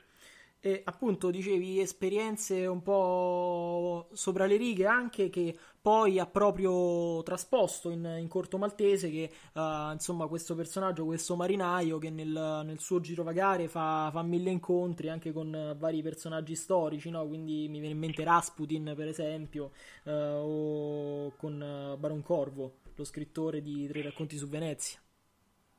Sì, il, il, il suo Rasputin è, è, un Rasputin di fantasia, non è lo storico Rasputin, certo, chiaramente certo. per lui, ma come, come gli altri. Lui, eh, la grandezza di, di, una bella scrittura sta nel non voler lanciare messaggi e lui questo lo, lo sapeva perfettamente. Ossia, quando tu sia, sia in narrativa che nel, nel, fumetto o nel cinema, nelle varie arti. Se scrivi per, per fare il pedante, per appunto lanciare il messaggio, che cosa dicono, perché hai scritto questo romanzo, perché hai scritto questo fumetto, che cosa volevi dire. Lui chiaramente si metteva a ridere, lui come, come, come faccio anch'io, come chiunque sa, sappia che la scrittura è, è un'avventura mera, meravigliosa e lui questo faceva. Tanto che quando allora, lui ha, ha, una storia, come dicevo, molto particolare, lui era da ragazzino eh, era andato in Africa per, perché il padre, dopo essere stato il fondatore del fascismo veneziano, era, faceva parte della polizia dell'Africa orientale italiana e a 14 anni lo ha, lo ha seguito in Africa e lì ha cominciato a avere queste prime a, a, a respirare per, per, la prima volta queste atmosfere esotiche che poi ha trasposto magnificamente nei, nei, nei, nelle sue storie a fumetti. E il padre poi morì in un campo di concentramento inglese e lui, ritornato giovanissimo, eh, andò nella decima nel, nel battaglione Lupo per, per, poco tempo e poi nel dopoguerra iniziò davvero la sua eh, avventura nel mondo del, del, fumetto. Solo che c'era un problema, pian piano, dopo le, le prime eh, dopo i primi anni, quando lui poi diventò più grande, veramente iniziò ad avere una certa capacità anche professionale, in Italia ormai l'avventura era bandita come, come, come quasi fosse un sinonimo di, di fascismo, no? l'intellettuale, l'artista dove, dove, doveva essere impegnato e impegnato sappiamo bene che cosa significa. E dovevi, essere, dovevi digerirti e, e, vomitare Marx e Lenin dappertutto, anche nei, nei, nei fumetti per loro. E quindi lui, questo per lui era una, una follia, lui la, l'avventura la respirava e, e, la viveva in tutto e per tutto. E decise di andare in Sud America, in Argentina dove, dove poi iniziò delle collaborazioni favolose eh, con una scuola di fumetto unica, e, mh, con, con, una scuola di fumetto unica e tra l'altro conobbe anche Oesterel, può essere che eh, in seguito fu, sarebbe stato l'autore dell'Eternauta, una, un racconto a fumetti, di, una storia a fumetti di fantascienza ambientata nel futuro con un'invasione aliena con eh, una specie di gioco di scatole cinesi, cioè quelli che apparivano come primi invasori alieni in verità erano una sorta di, di cani da guardia obbligati dai, dagli alieni più, eh, più potenti, quelli, quelli, superiori che erano i cattivi veri. E in questo Toessereld eh, faceva un gioco di... Eh, riusciva a parlare sotto anche della situazione della, della, dell'Argentina, cioè della, dell'oppressione dei, dei, militari, tanto che poi lui venne eh, arrestato e, e, divenne un desaparecido, uno, uno, delle tante migliaia di desapareciti, non è mai stato più trovato.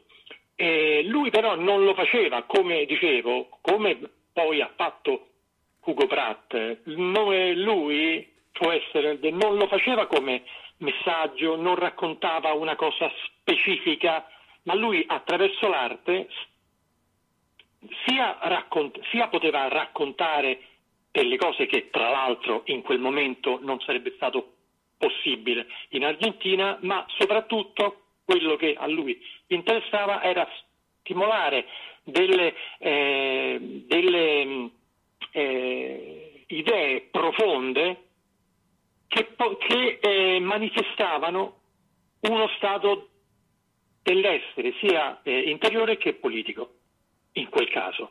Nel caso dell'Argentina era politico, molto politico, anche se non espressamente, però lui stimolava la, eh, in questa maniera la sensazione di, di, di libertà, di, di mm, eh, intolleranza eh, all'oppressione, di presa delle armi contro l'oppressione. E non dimentichiamoci che questo era, anche se poi è stato ehm, enfatizzato anche sui, sulla, dai critici del, del, fumetto di sinistra negli anni eh, 80 e 90, ma quando uscì era totalmente ostracizzato perché era grande avventura, almeno apparentemente, e la grande avventura era, una, era arte minore, totalmente minore, eh, anzi era pericolosa. E Ugo Pratt questo lo sapeva bene e se ne strapregava perché creò il personaggio più avventuroso della storia del fumetto italiano. Lui chiamava Corto Maltese, si, si autodefiniva un uh, gentiluomo di fortuna, mi sembra, sì. Eh, cioè come i soldati di Ventura ma senza combattere per, per nessuno, ma intervenendo co- contro ogni ingiustizia attraverso i fumetti di Ugo Pratt, le storie a fumetti di Ugo Pratt, sì, ciao, di Corto Maltese, Ugo Pratt riuscì a raccontare cose importantissime, la grandezza della, del, dell'avventura, la grandezza della, dell'uomo che, che dice di no al, a, allo status quo, de, de, la grandezza degli uomini che eh, conservavano, che prendevano il testimone delle imprese passate. Mm, lui nei, nelle storie sue, ad esempio, non ci sono anche i cattivi, non sono dei veri cattivi. Lui trova una dimensione tragica anche nei cattivi come Rasputin, che è un amico di Corto Maltese, ma è, ma è un figlio di puttana in tutto e per tutto. Ma gli trova una dimensione tragica, completamente diversa dalle, dalle semplici macchiette che, eh, che appaiono nel, nelle storie comunemente conosciute del cattivo, del buono, del bianco e del nero.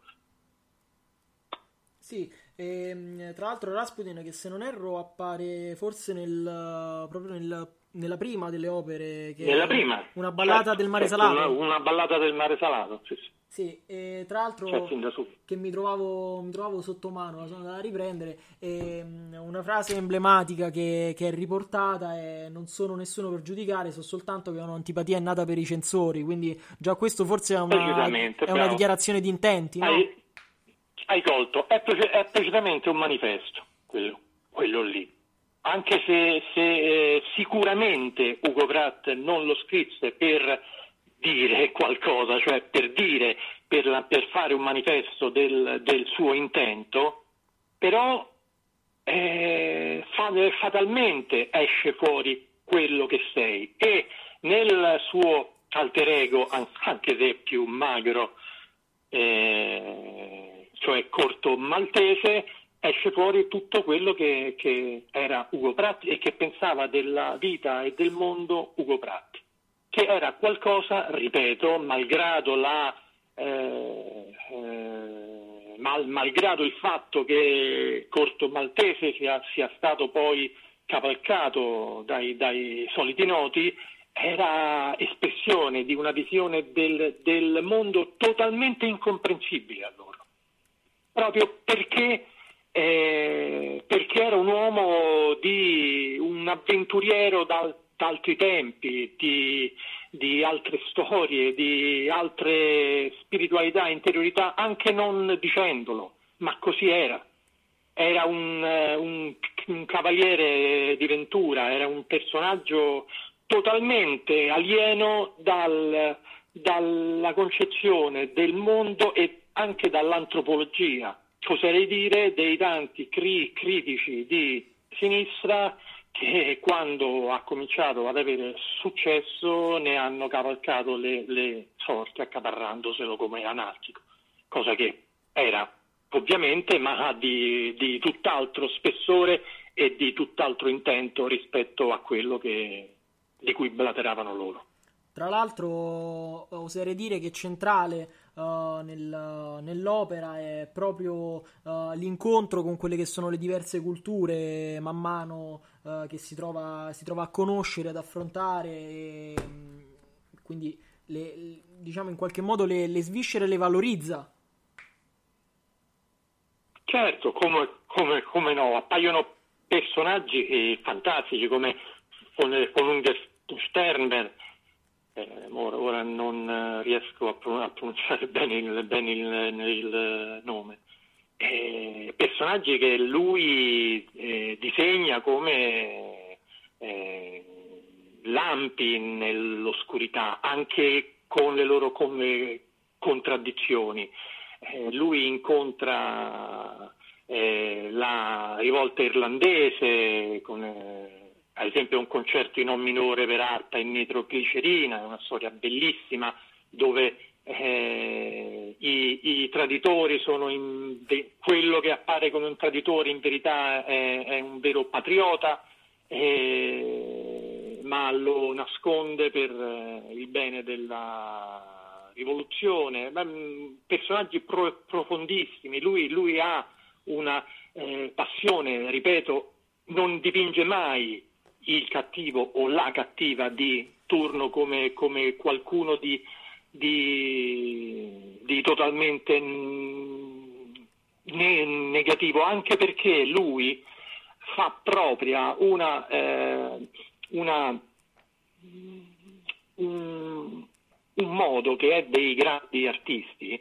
eh, ossia eh, disegnare e disegnare, per disegnare qui parlo eh, in senso lato e non fumettistico, cioè descrivere, creare un protagonista facendosi forza dello spessore dell'antagonista. Cioè se fai un protagonista, se crei un, pro, un protagonista bellissimo, fantastico, disegnato bene, parlo sempre a livello letterario, eh, eh, gli dai una grande interiorità, tutto quello che ti pare, ma se come antagonista gli metti un poveraccio, cioè uno di, un, uno di poco spessore, il, il, tuo protagonista, il tuo eroe non decollerà mai, perché la grandezza del, dell'eroe che tu racconti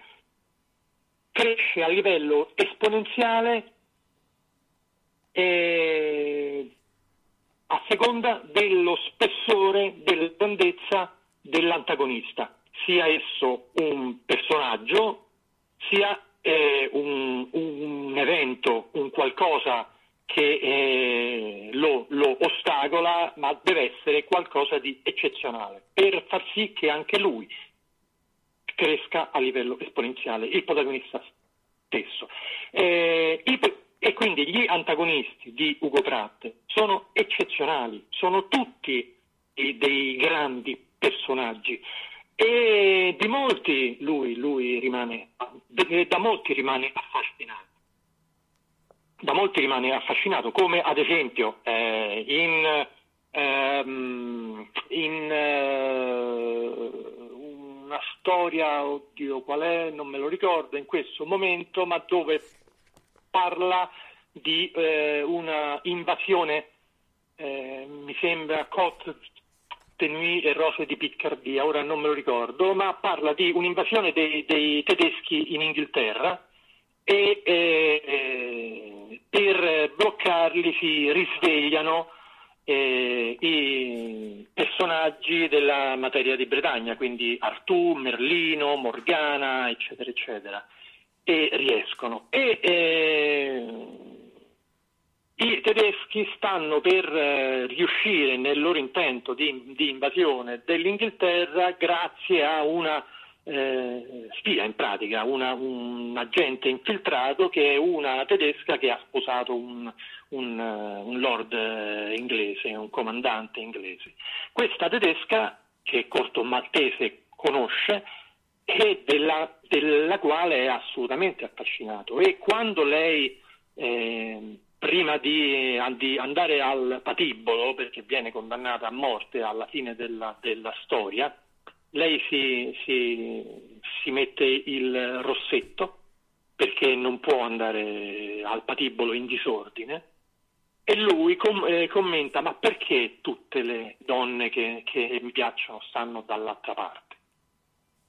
Quindi lui eh, fa grandi tutti i, per, i personaggi cardine delle sue storie e in questa mani- maniera disegnando un mondo più grande di, di, quello che è il nostro, cioè costellato di grandi personaggi come accade nell'epica.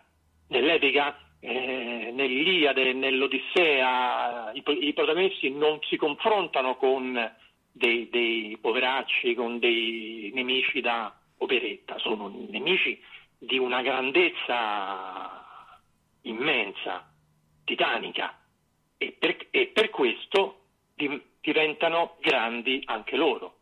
E eh, Pratt lo, lo sapeva perfettamente. In questa maniera disegnava un mondo che era molto più grande del nostro, del mondo rea, reale e in quello lui riusciva a a trasmettere la passione per eh, un mondo eroico, anche se il sé corto maltese è un antieroe.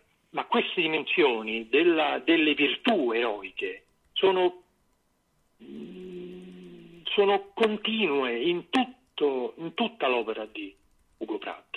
lui disegna un antieroe che si nutre però di, di virtù eroiche. Questo qui è, è, è qualcosa che, che va assolutamente al di là delle capacità di qualsiasi altro grande fumettista italiano, perché lui era un artista davvero come si dice con la maiuscola, era un personaggio vero. Sì, ehm, uh, appunto hai citato vari passaggi, hai parlato dell'epica, um, hai detto di, di Artù, quindi possiamo dire che anche in Pratt sono centrali quelle che mm, potremmo definire delle suggestioni della letteratura classica europea.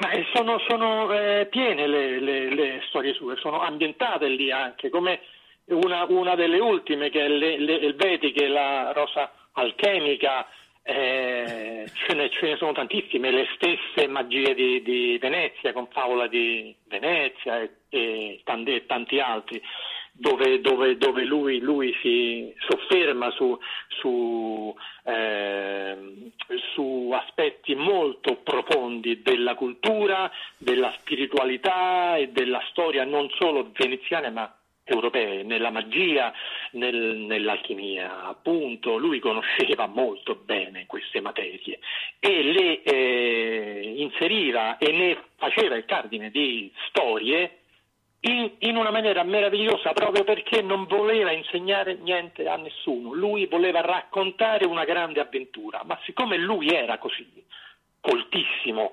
eh, versatile in tutta la sia la sua cultura che la sua conoscenza del mondo, era ingordo di mondo, eh, di, di, donne, di vita, di divertimento, eh, era un personaggio vitalissimo e siccome era un personaggio profondo anche, era molto colto, tutto questo volendo raccontare grandi avventure fatalmente usciva fu- fuori. Cioè, non mi ricordo chi, mi sembra Stephen King, che eh, dice che ogni volta che scriviamo, anche quando parliamo di Draghi, parliamo di noi. E Draghi qui parlo di Draghi veri, eh, non quelli che oggi ci governano.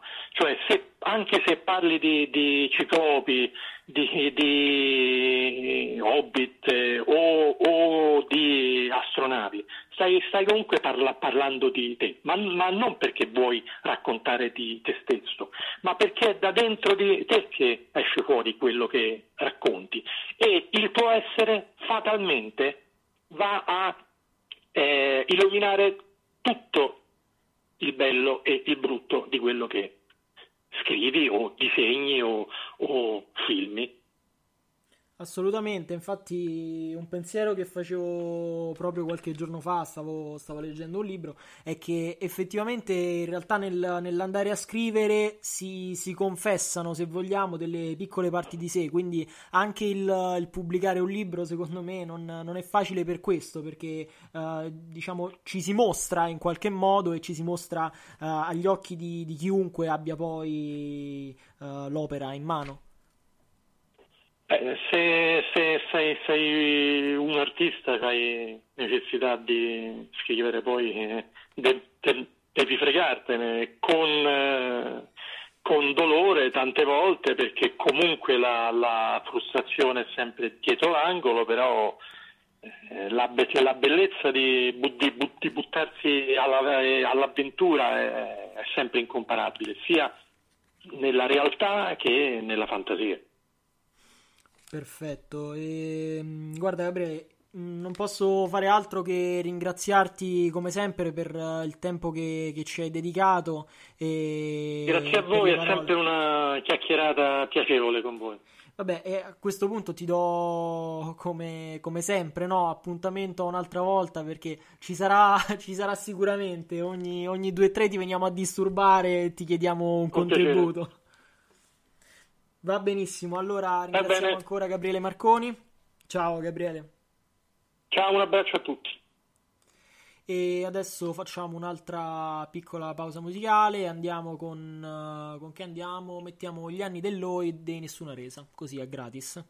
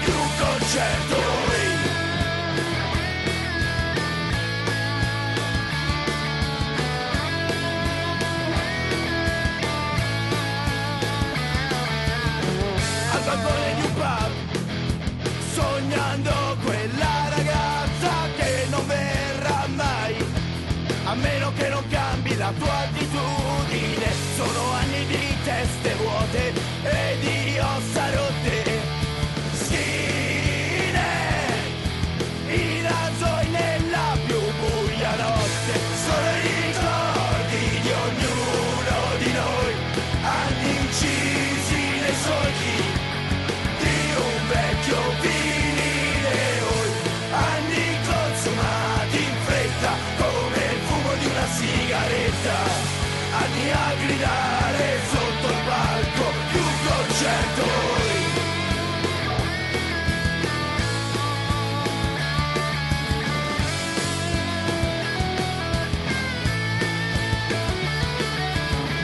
Con la pinta di birra sole nodo alla gola gli incubi sanno notare e ogni tanto qualcuno riaffiora alziamo i boccali a chi non è più con noi. Le cicatrici non si rimarginano, questi sono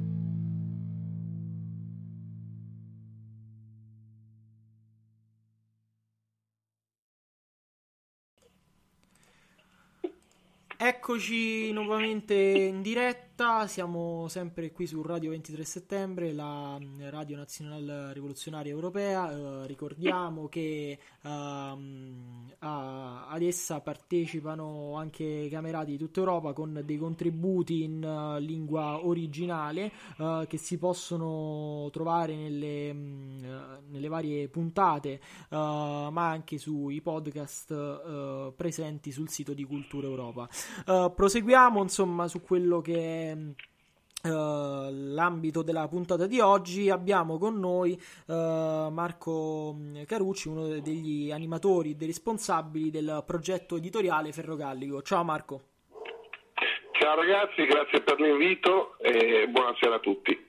Allora, ehm, diciamo, eh, come hai avuto modo di, di sentire, abbiamo fatto un po' una, una panoramica, quindi eh, sul fumetto orientale, su quello magari statunitense, così anche per quanto riguarda i cartoni animati. Ehm, proprio poc'anzi abbiamo poi, eh, siamo approdati, mettiamola così, alle, alle italiche sponde, eh, parlando un po' di, di Ugo Pratt con il suo corto maltese. Ehm, a questo punto rimaniamo proprio, rimaniamo proprio in Italia, siamo con te. Eh, che come detto poc'anzi uh, sei uno degli animatori e dei curatori di questo progetto Ferrogallico che è un progetto editoriale relativamente, relativamente nuovo uh, che ha deciso di proporsi uh, sul, sul, mercato non solo diciamo non conforme ma anche diciamo sfondando al di fuori con quello che è il fumetto proprio quindi un progetto editoriale sicuramente innovativo da questo punto di vista sì, noi eh, diciamo, quest'anno compiamo quattro anni, di questi quattro anni uno è passato in pandemia e chiuso in casa assieme a tutti voi, per cui insomma possiamo dire che operativamente in realtà abbiamo poco più di tre anni. Eh, non siamo più poppanti, abbiamo iniziato no, a, a, camminare su, su, due gambe, a muoverci un pochino in, in questo mercato siamo ancora ovviamente una realtà molto, molto, molto giovane e in alcune cose ehm, che insomma, di strada ne ha fatta tanta, ma ne ha ancora tanta da fare. Noi, Ferrogallico nasce, eh, poi chi, chi, magari ha già partecipato a qualche presentazione, quando ancora, no? oramai sembra un, un passato mitologico, no? quando ancora ci si poteva incontrare eh, eh, di persona e farle assieme in serate stupende eh, spesso raccontiamo e, e, ed è già stato raccontato, però Gallico nasce un po' su uh, una reazione, una reazione a un no che eh, il, il, sistema fumetto italiano eh, ci diede con, al gruppo proprio originario, proprio al primissimo gruppo che si stava raccogliendo intorno all'idea di pubblicare il fumetto che raccontasse la storia di Sergio Ramelli, mm? eh, il primo nucleo è totalmente milanese, e eh, abbiamo iniziato a ricevere una serie di no eh, da case editrici che eh, fanno parte del sistema del fumetto italiano, quindi che, che producono fumetti, eh, romanzi grafici, graphic novel, chiamiamole come vogliamo, e ovviamente il no a un certo punto era chiaro che arrivava perché non eh, la storia fosse una storia da non raccontare, non perché fosse scritta male, non perché non valesse la pena, ma perché nessuno eh, si prendeva la briga di pubblicare una storia che raccontasse la morte di, di, di Sergio con, con, l'onestà storica anche no? con cui l'abbiamo raccontata. E quindi eh, quella sequenza di no ci indusse a dire va bene, allora ce la facciamo da soli, una casa editrice che entra nel mercato del fumetto italiano perché se non è possibile raccontare una storia insomma, che dopo, dopo, più di 40 anni è diventata un po' emblema della violenza politica degli anni 70 eh, con tutte le, le, le, le correttezze e gli equilibri no, nel, nel, raccontarla, sicuramente non sarà possibile raccontare nessun'altra storia a fumetti che possa interessare il nostro, il nostro mondo umano, culturale e, e, anche politico.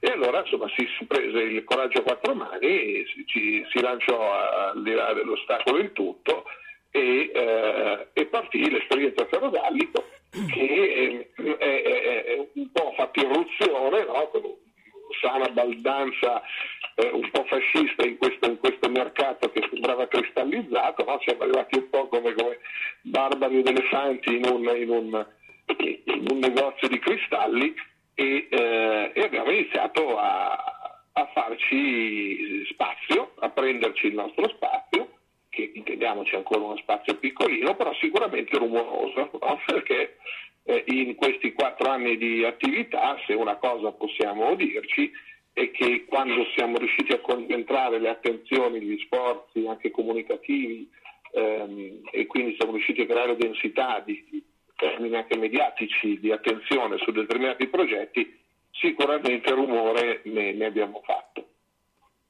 Eh, la sfida all'interno del mercato del fumetto italiano è una sfida enorme, eh, per um, un motivo molto semplice, che fare fumetti costa molto di più che non fare libri. Eh, per cui eh, la prima sfida che abbiamo dovuto fare nostra e raccogliere è stata quella di condurre questa esperienza in mm, maniera professionale. Diversamente non saremmo riusciti a stare sul mercato per, per quattro anni, no? perché certo. ehm, proprio i costi di produzione legati al fumetto, se poi la sfida era quella di entrare in un mercato, che è il mercato generalista italiano, che vuol dire tanto le fumetterie quanto le librerie, e lì ove è stato possibile con le partnership con, non so, io penso al giornale, alla verità, quando ci siamo riusciti anche le edicole, prevedeva inevitabilmente una gestione che fosse il più mh, mm, professionale possibile. Perché bisognava produrre prodotti di qualità, perché quando parli di fumetto parli di un linguaggio che usa vari codici e tra questi codici c'è anche il disegno ovviamente, no? anzi forse il codice principale assieme al fumetto, quindi ai balloon, alle nuvolette e quindi poi anche la parola, che è un altro dei codici importanti del, del fumetto. E ovviamente trattando di disegno in qualche maniera tratti d'arte, in qualche maniera diventa un po' più facilmente misurabile la qualità del prodotto che vai a, a realizzare e non volendo né sfigurare né dall'altra parte mh, fare un torto alle storie che avremmo raccontato. E comunque anche come puntiglio no, de, de, de, come obiettivo del gruppo di lavoro abbiamo sempre cercato di esprimere stiamo cercando di esprimere di volta in volta la miglior qualità a cui sappiamo arrivare in quel momento anche in termini artistici e ovviamente ci sono i disegnatori, ci sono i grafici, ci sono i letteristi. Eh, fare un fumetto è un lavoro complesso che ehm, comporta tante competenze, mh, mm, è ancora un lavoro in alcuni casi molto artigianale e, ehm, e quindi inevitabilmente mh, mm, per andare avanti e per stare sul mercato la, c'è bisogno di un'impostazione che sia quanto più possibile professionale. Perché? Perché il fumetto, e soprattutto la parte diciamo che ci compete un po' di più, no? che è la parte della narrativa grafica, quindi oggi vengono chiamate graphic novel, eh, è un segmento di mercato che sta occupando sempre più spazio anche sugli scaffali delle librerie, delle librerie generaliste. Noi tutti, io stesso, eh, io ho 47 anni, tutti noi siamo stati abituati a pensare il fumetto come un prodotto da edicola, in realtà eh, in edicola si sta diventando più rarefatta la presenza dei fumetti, ehm, stanno sbarcando sempre di più romanzi grafici o racconti a, a disegni nelle librerie italiane. Mm? Eh, eh il fumetto considerate che negli ultimi tre anni è cresciuto quasi del 50% in termini di fatturato all'interno del mercato del fumetto italiano, lo porta oggi ad essere più o meno il 9% della bilancia del mercato italiano editoriale. Mm, tra il 6 e il 9% per seconda di quanti generi ovviamente si, si includono e si, si, intendono come fumetto, certo. che però è una percentuale significativa rispetto al passato, che non aveva mai superato il 3-4%, quindi sicuramente è in una fase di crescita importante.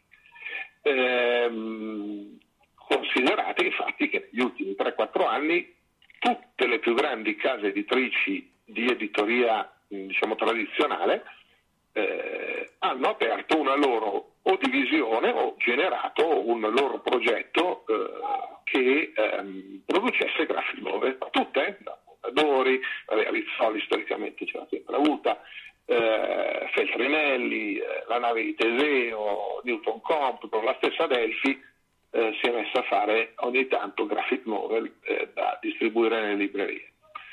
noi siamo arrivati un po', come dicevamo, no? con, come, come, una simpatica camionetta avanguardista no? in, questo, in, questo, mercato che, che, che amava avere tanti bei riferimenti fissi e un po' di scompiglio l'abbiamo portato, no? um, un po' di cronaca ci è stata dedicata, eh, un po' di soprattutto sinergie si stanno creando e si sono realizzate.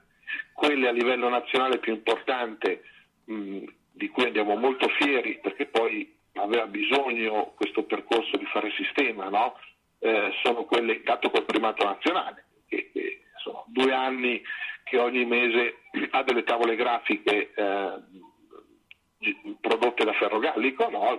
quest'anno negli ultimi eh, dieci mesi avete visto sul primato le puntate appunto del, del fumetto della distopia, non più troppo distopia, scritta eh, con scritta da, da, Carlo Manno, da Carlo Manno di Nofi, Taimo. L'anno precedente avevamo dedicato dei camei ogni mese eh, a fumetti, eh, a dei frammenti biografici di personalità della storia, della cultura che volevamo presentare ai lettori del, del primato nazionale. Ehm, le sinergie che ho già citato, quelle per esempio col giornale, con, con la verità, quindi con i quotidiani per le operazioni nelle, nelle, nelle, nelle edicole e eh, ultimamente adesso stiamo, stiamo, provando a lanciare anche qualche ponte all'estero.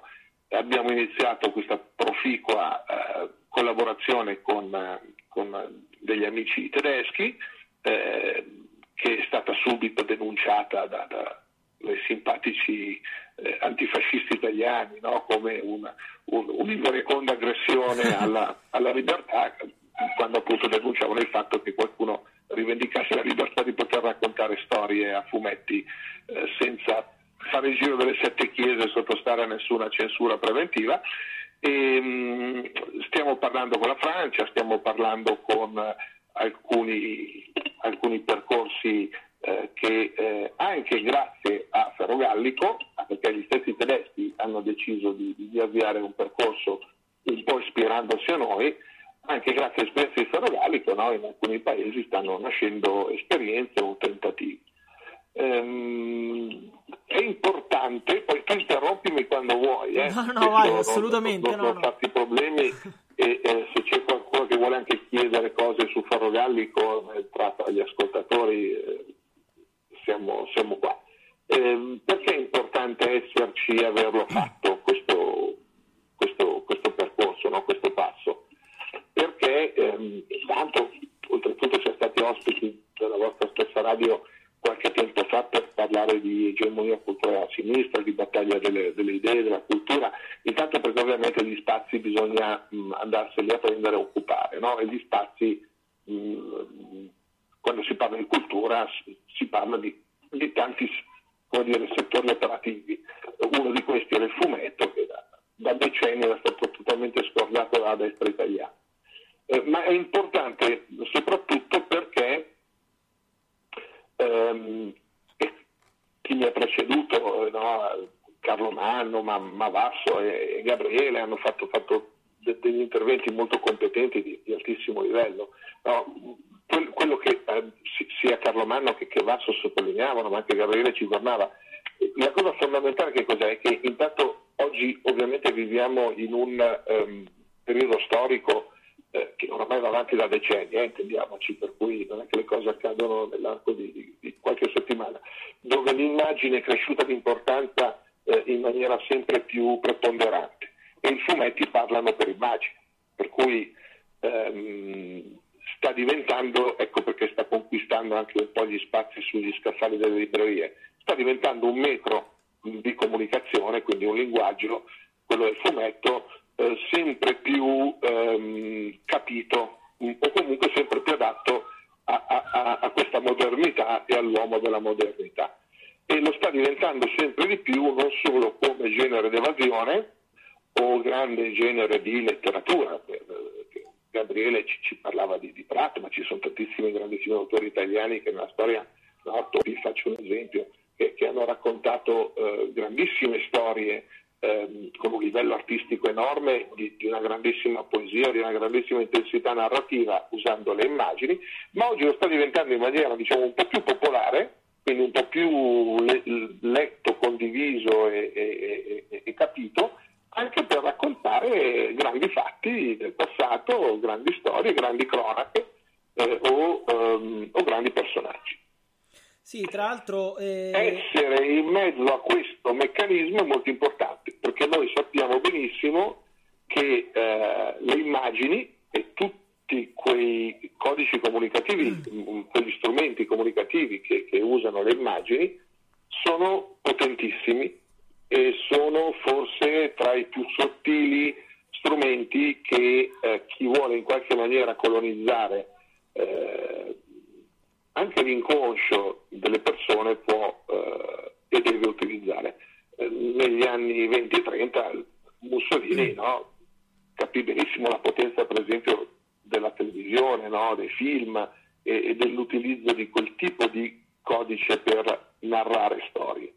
Ecco, essersi ritagliati uno spazio all'interno di questo settore, essere diventati in qualche maniera visibili e comunque mh, essere riusciti un po' a, a rendere solido questo percorso, eh, ci dà speranza mh, all'interno di un genere che sta diventando sempre più popolare, pur portando appunto con sé questo dato di novità, che non è più il, solamente il fumetto d'evasione, ma è un fumetto con cui eh, è uno strumento a cui si possono raccontare queste storie importanti, ci aiuta ad approcciare mondi che eh, magari nel passato avevamo avuto più difficoltà ad approcciare come mondo diciamo, politico, faccio un esempio, che per esempio sono, sono i ragazzi e i giovani, però vi posso assicurare anche tanti mh, adulti che eh, comunque vittime, perché tutti siamo figli del, dell'età che viviamo, no? del presente, della modernità, eh, anche chi ha perso l'uso eh, o l'abitudine a leggere, eh, alcune cose con i nostri fumetti, faccio l'esempio, le sta, le sta riscoprendo e sta ritrovando il gusto magari anche alcune cose di riapprofondirle. Sì, assolutamente. Infatti, diciamo, su questo mi hai anticipato perché avrei fatto la stessa considerazione che, insomma, quelle che feci anche per, per quanto riguarda la musica, nel senso che con uh, questa vostra operazione commerciale, uh, in sostanza, lanciate anche um, degli input, nel senso che uno magari si legge il fumetto, quindi prende chiaramente uh, coscienza dell'esistenza di un, di un autore, di un, di, un, personaggio, e poi magari appunto eh, affascina affascinato va, va, ad approfondirlo. E un'altra cosa che volevo constatare, il fatto eh, di come si debba essere sempre sul pezzo e di come lo siate. Eh, per esempio, uh, mi viene in mente la pubblicazione della, di 1984 della trasposizione fumettistica, soprattutto in questo periodo, insomma, che è stato molto richiamato come... Come, uh, come opera, ecco, quella di Orwell. Assolutamente, guarda, mm, già il, il, il, romanzo in sé, eh, eh, sappiamo tutti, no? è una eh, delle, delle, distopie più importanti del, del, scritte nel Novecento, ma che, che, continua a, a, parlare a noi. No?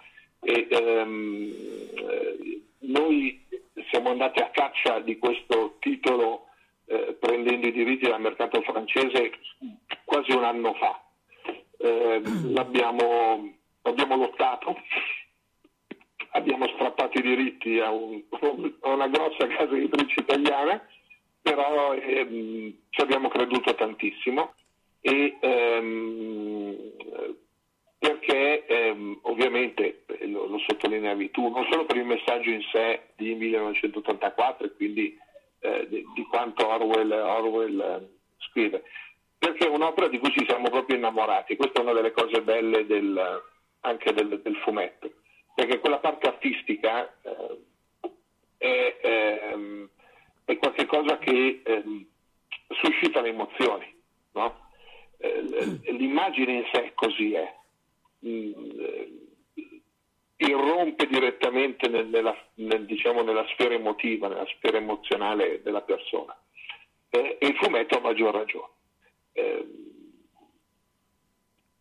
e infatti è in questo senso che noi abbiamo lottato per 1984, perché quella trasposizione a fumetti che Xavier Coste ha, ha fatto, ha realizzato, ha una potenza immaginifica pazzesca in termini mm. emozionali. Chi avrà il piacere o la voglia di prendere il libro e di sfogliarlo, di comprarlo, eh, sentirà proprio addosso questa quest'ansia, questa angoscia che lui riesce a ricreare in tantissimi modi, utilizzando sia i colori, sia eh, l'architettura.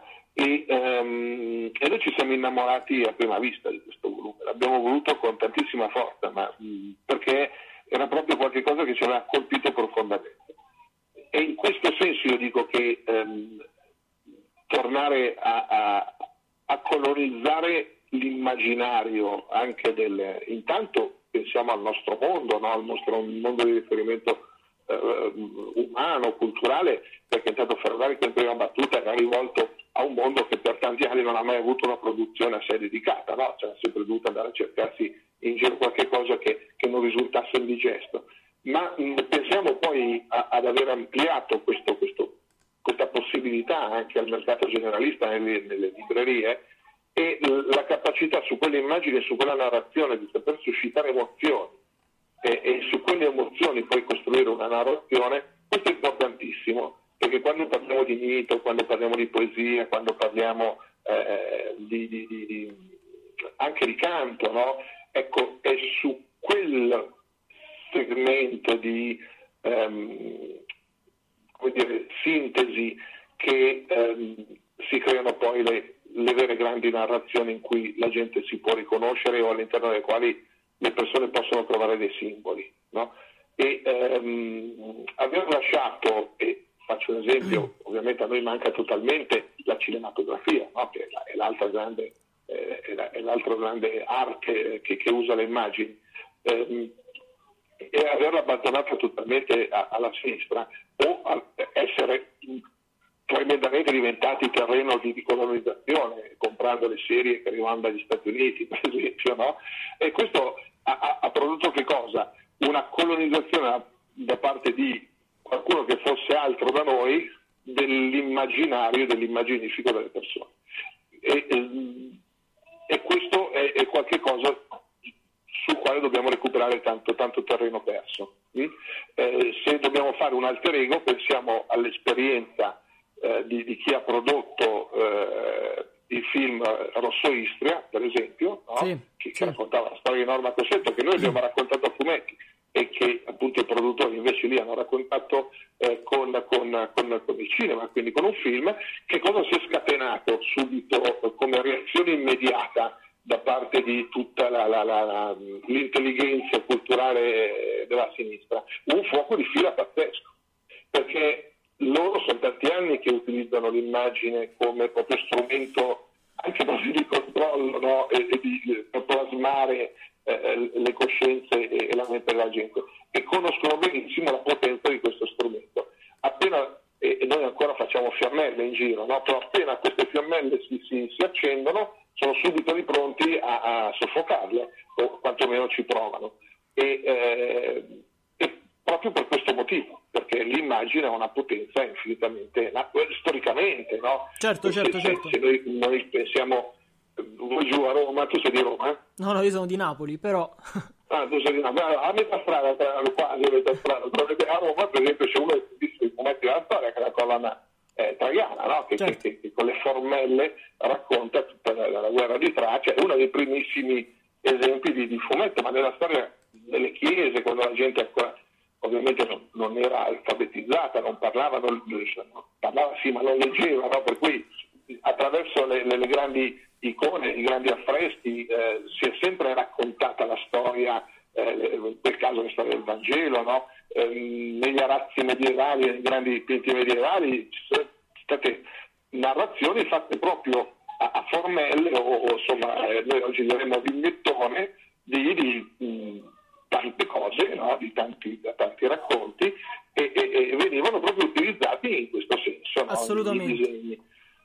perché hanno una potenza nativa originaria che la parola per esempio non ha, perché la parola ha bisogno di studio, di, di qualcuno che, che, la sappia leggere, che la sappia capire, no? è, è, più faticoso come, come strumento comunicativo. L'immagine eh, da questo punto di vista non ha bisogno di una stratificazione culturale precedente, no? Sì, sì, sì, puoi immediato e potente. vedere il, il disegno appunto, fatto da un giapponese e capisci subito che cosa Miyazaki o eh, Matsumoto ti raccontano con quei disegni. Se tu dovessi leggerti una lettera che ti scrivono Miyazaki o Matsumoto, non saresti capace a meno di non conoscere il giapponese. No? Ecco, quindi il disegno va al di là sia di barriere culturali che possono esistere, ma sia anche di livelli culturali, perché un bambino, guardando l'immagine, ha quelle stesse emozioni, la capisce, no? perché la percepisce non con diciamo, la parte razionale del cervello, ma con quella emotiva, e, e, e la comprende subito,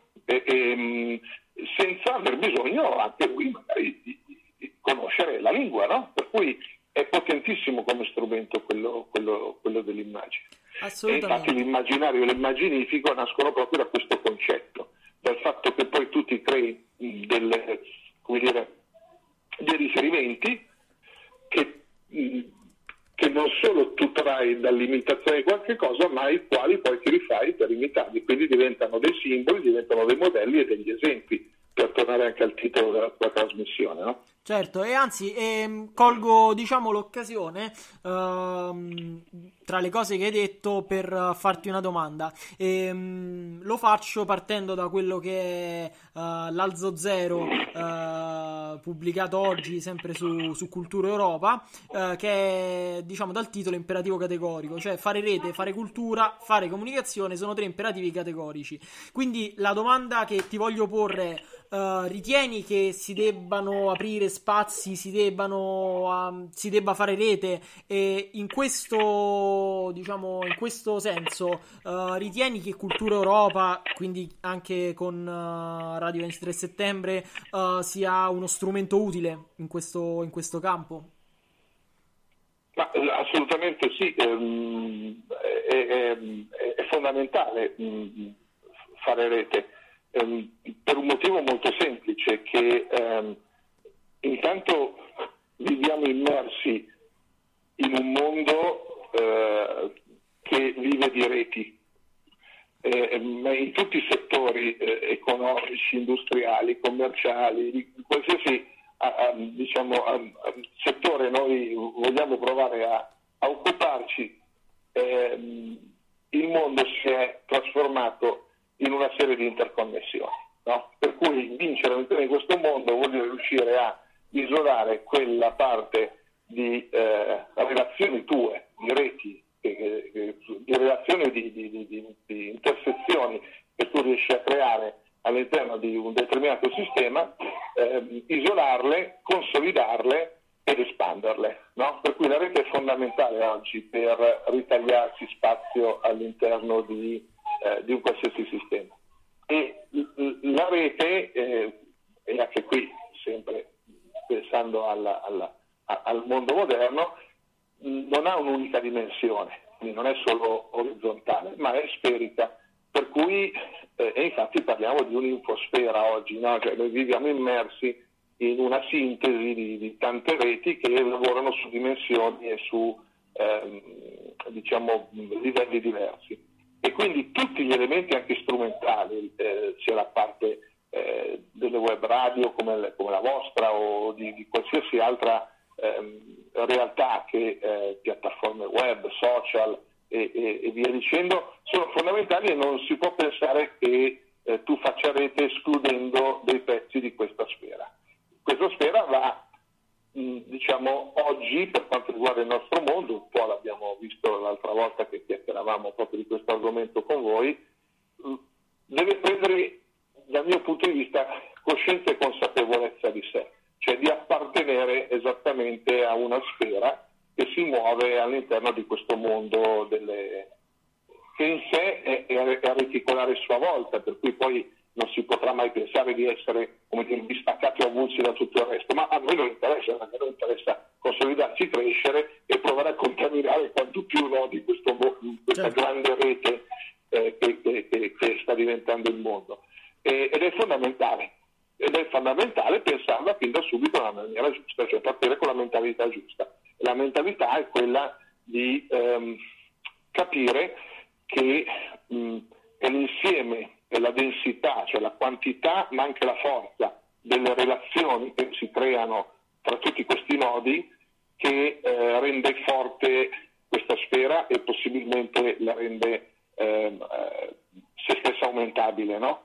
Ehm, e quindi dobbiamo pensare ai mensili, dobbiamo pensare ai quotidiani, dobbiamo pensare a tutte quelle proiezioni che già oggi ci sono uh, su tanti livelli, la televisione, le radio e via dicendo, che possono in qualche maniera essere oggetto di un primo lancio, no? di, di filo, di una prima relazione e una volta agganciato provare a far sì che quel filo e quella, quella, quella relazione si spessisca in maniera tale che poi quel legame diventi consolidato. E, e da quello poi si lanciano altri, altri, altri uncini no? e, e, e, le reti si, si, aumentano e si consolidano in questo senso. Perfetto. Per cui è assolutamente importante. Perfetto, allora grazie mille diciamo anche per questa considerazione. E, mh, a questo punto io ti andrei a salutare però prima eh, vorrei eh, ricordare un attimo quelli che sono i canali eventualmente per l'acquisto eh, dei fumetti di Ferrogallico. Eh, quindi abbiamo, aiutami, oltre il sito ferrogallico.it eh, allora guardate io in questo faccio un, un discorso che magari è, come dire, va controcorrente rispetto a quello che i nostri amici di, di altre case editrici vi dicono. È ovvio è chiaro a tutti che se uno dei nostri fumetti venite a comprarlo sul sito di Ferro Gallico, inevitabilmente ci aiutate di più perché eh, non abbiamo nessun tipo di distributore da, um, da, pagare, per cui ci aiutate di più a, a, fare, a, fare, massa critica per raccontare le future storie. Però anche in funzione, per coerenza, quello che, che, che, che ci dicevamo prima, io invece vi invito ad andare a cercare i nostri fumetti nelle librerie e in primis nelle Mondadori, che è la nostra distribuzione, distributore diretto, e poi comunque cercarli in qualsiasi libreria italiana, solo possono far arrivare perché abbiamo una distribuzione nazionale, o andarsene a comprare su Amazon o su IBS. Perché è vero che è importante la sopravvivenza dei progetti, e questo ovviamente non c'è bisogno di, di, di, di sottolinearlo, però è altrettanto importante che ehm, questi nostri progetti inizino ad avere anche un'evidenza commerciale nel mercato, perché purtroppo il mercato oggi non premia né, né la volontà né, né, né, la bellezza, purtroppo, ma premia solamente il coefficiente di importanza che tu riesci ad avere anche in termini economici. Quando noi riusciremo a segnare da questo punto di vista dei successi, già ma non solo noi, tantissimi altri editori del nostro mondo sono riusciti a, a, a, a salire no? le, le, scale e, e le, le, classifiche no? in alcuni momenti e che in quel momento diventi evidente e diventi in qualche maniera significativo. E quindi uh, se volete comprarlo su ferrogallico.it ci fate un favore, ma meglio ancora se li andate a prendere su Amazon, se andate a rompere le scatole nelle librerie generaliste per avere il titolo e, eh, e se fate questo tipo di azione.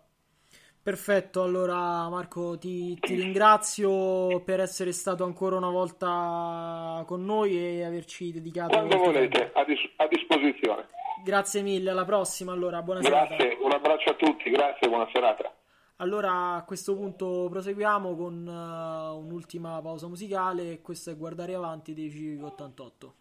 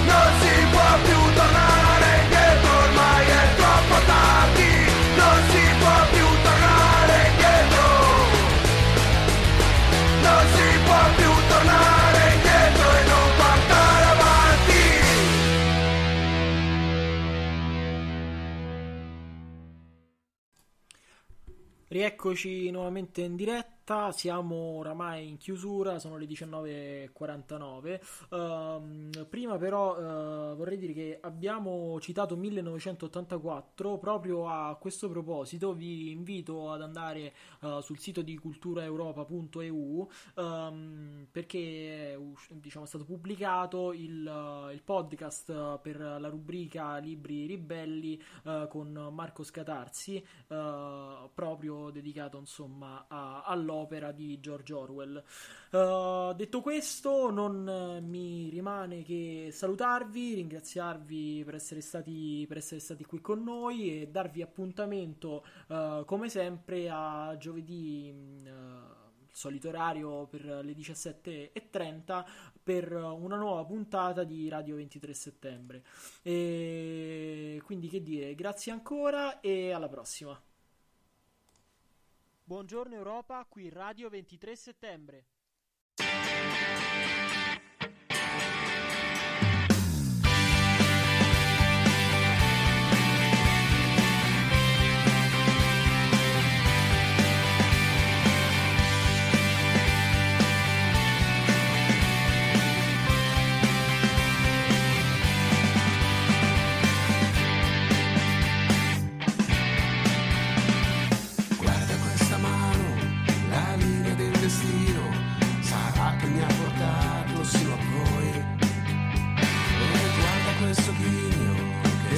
Far la morte, ascolta questo amore, lo ha solo chi combatte.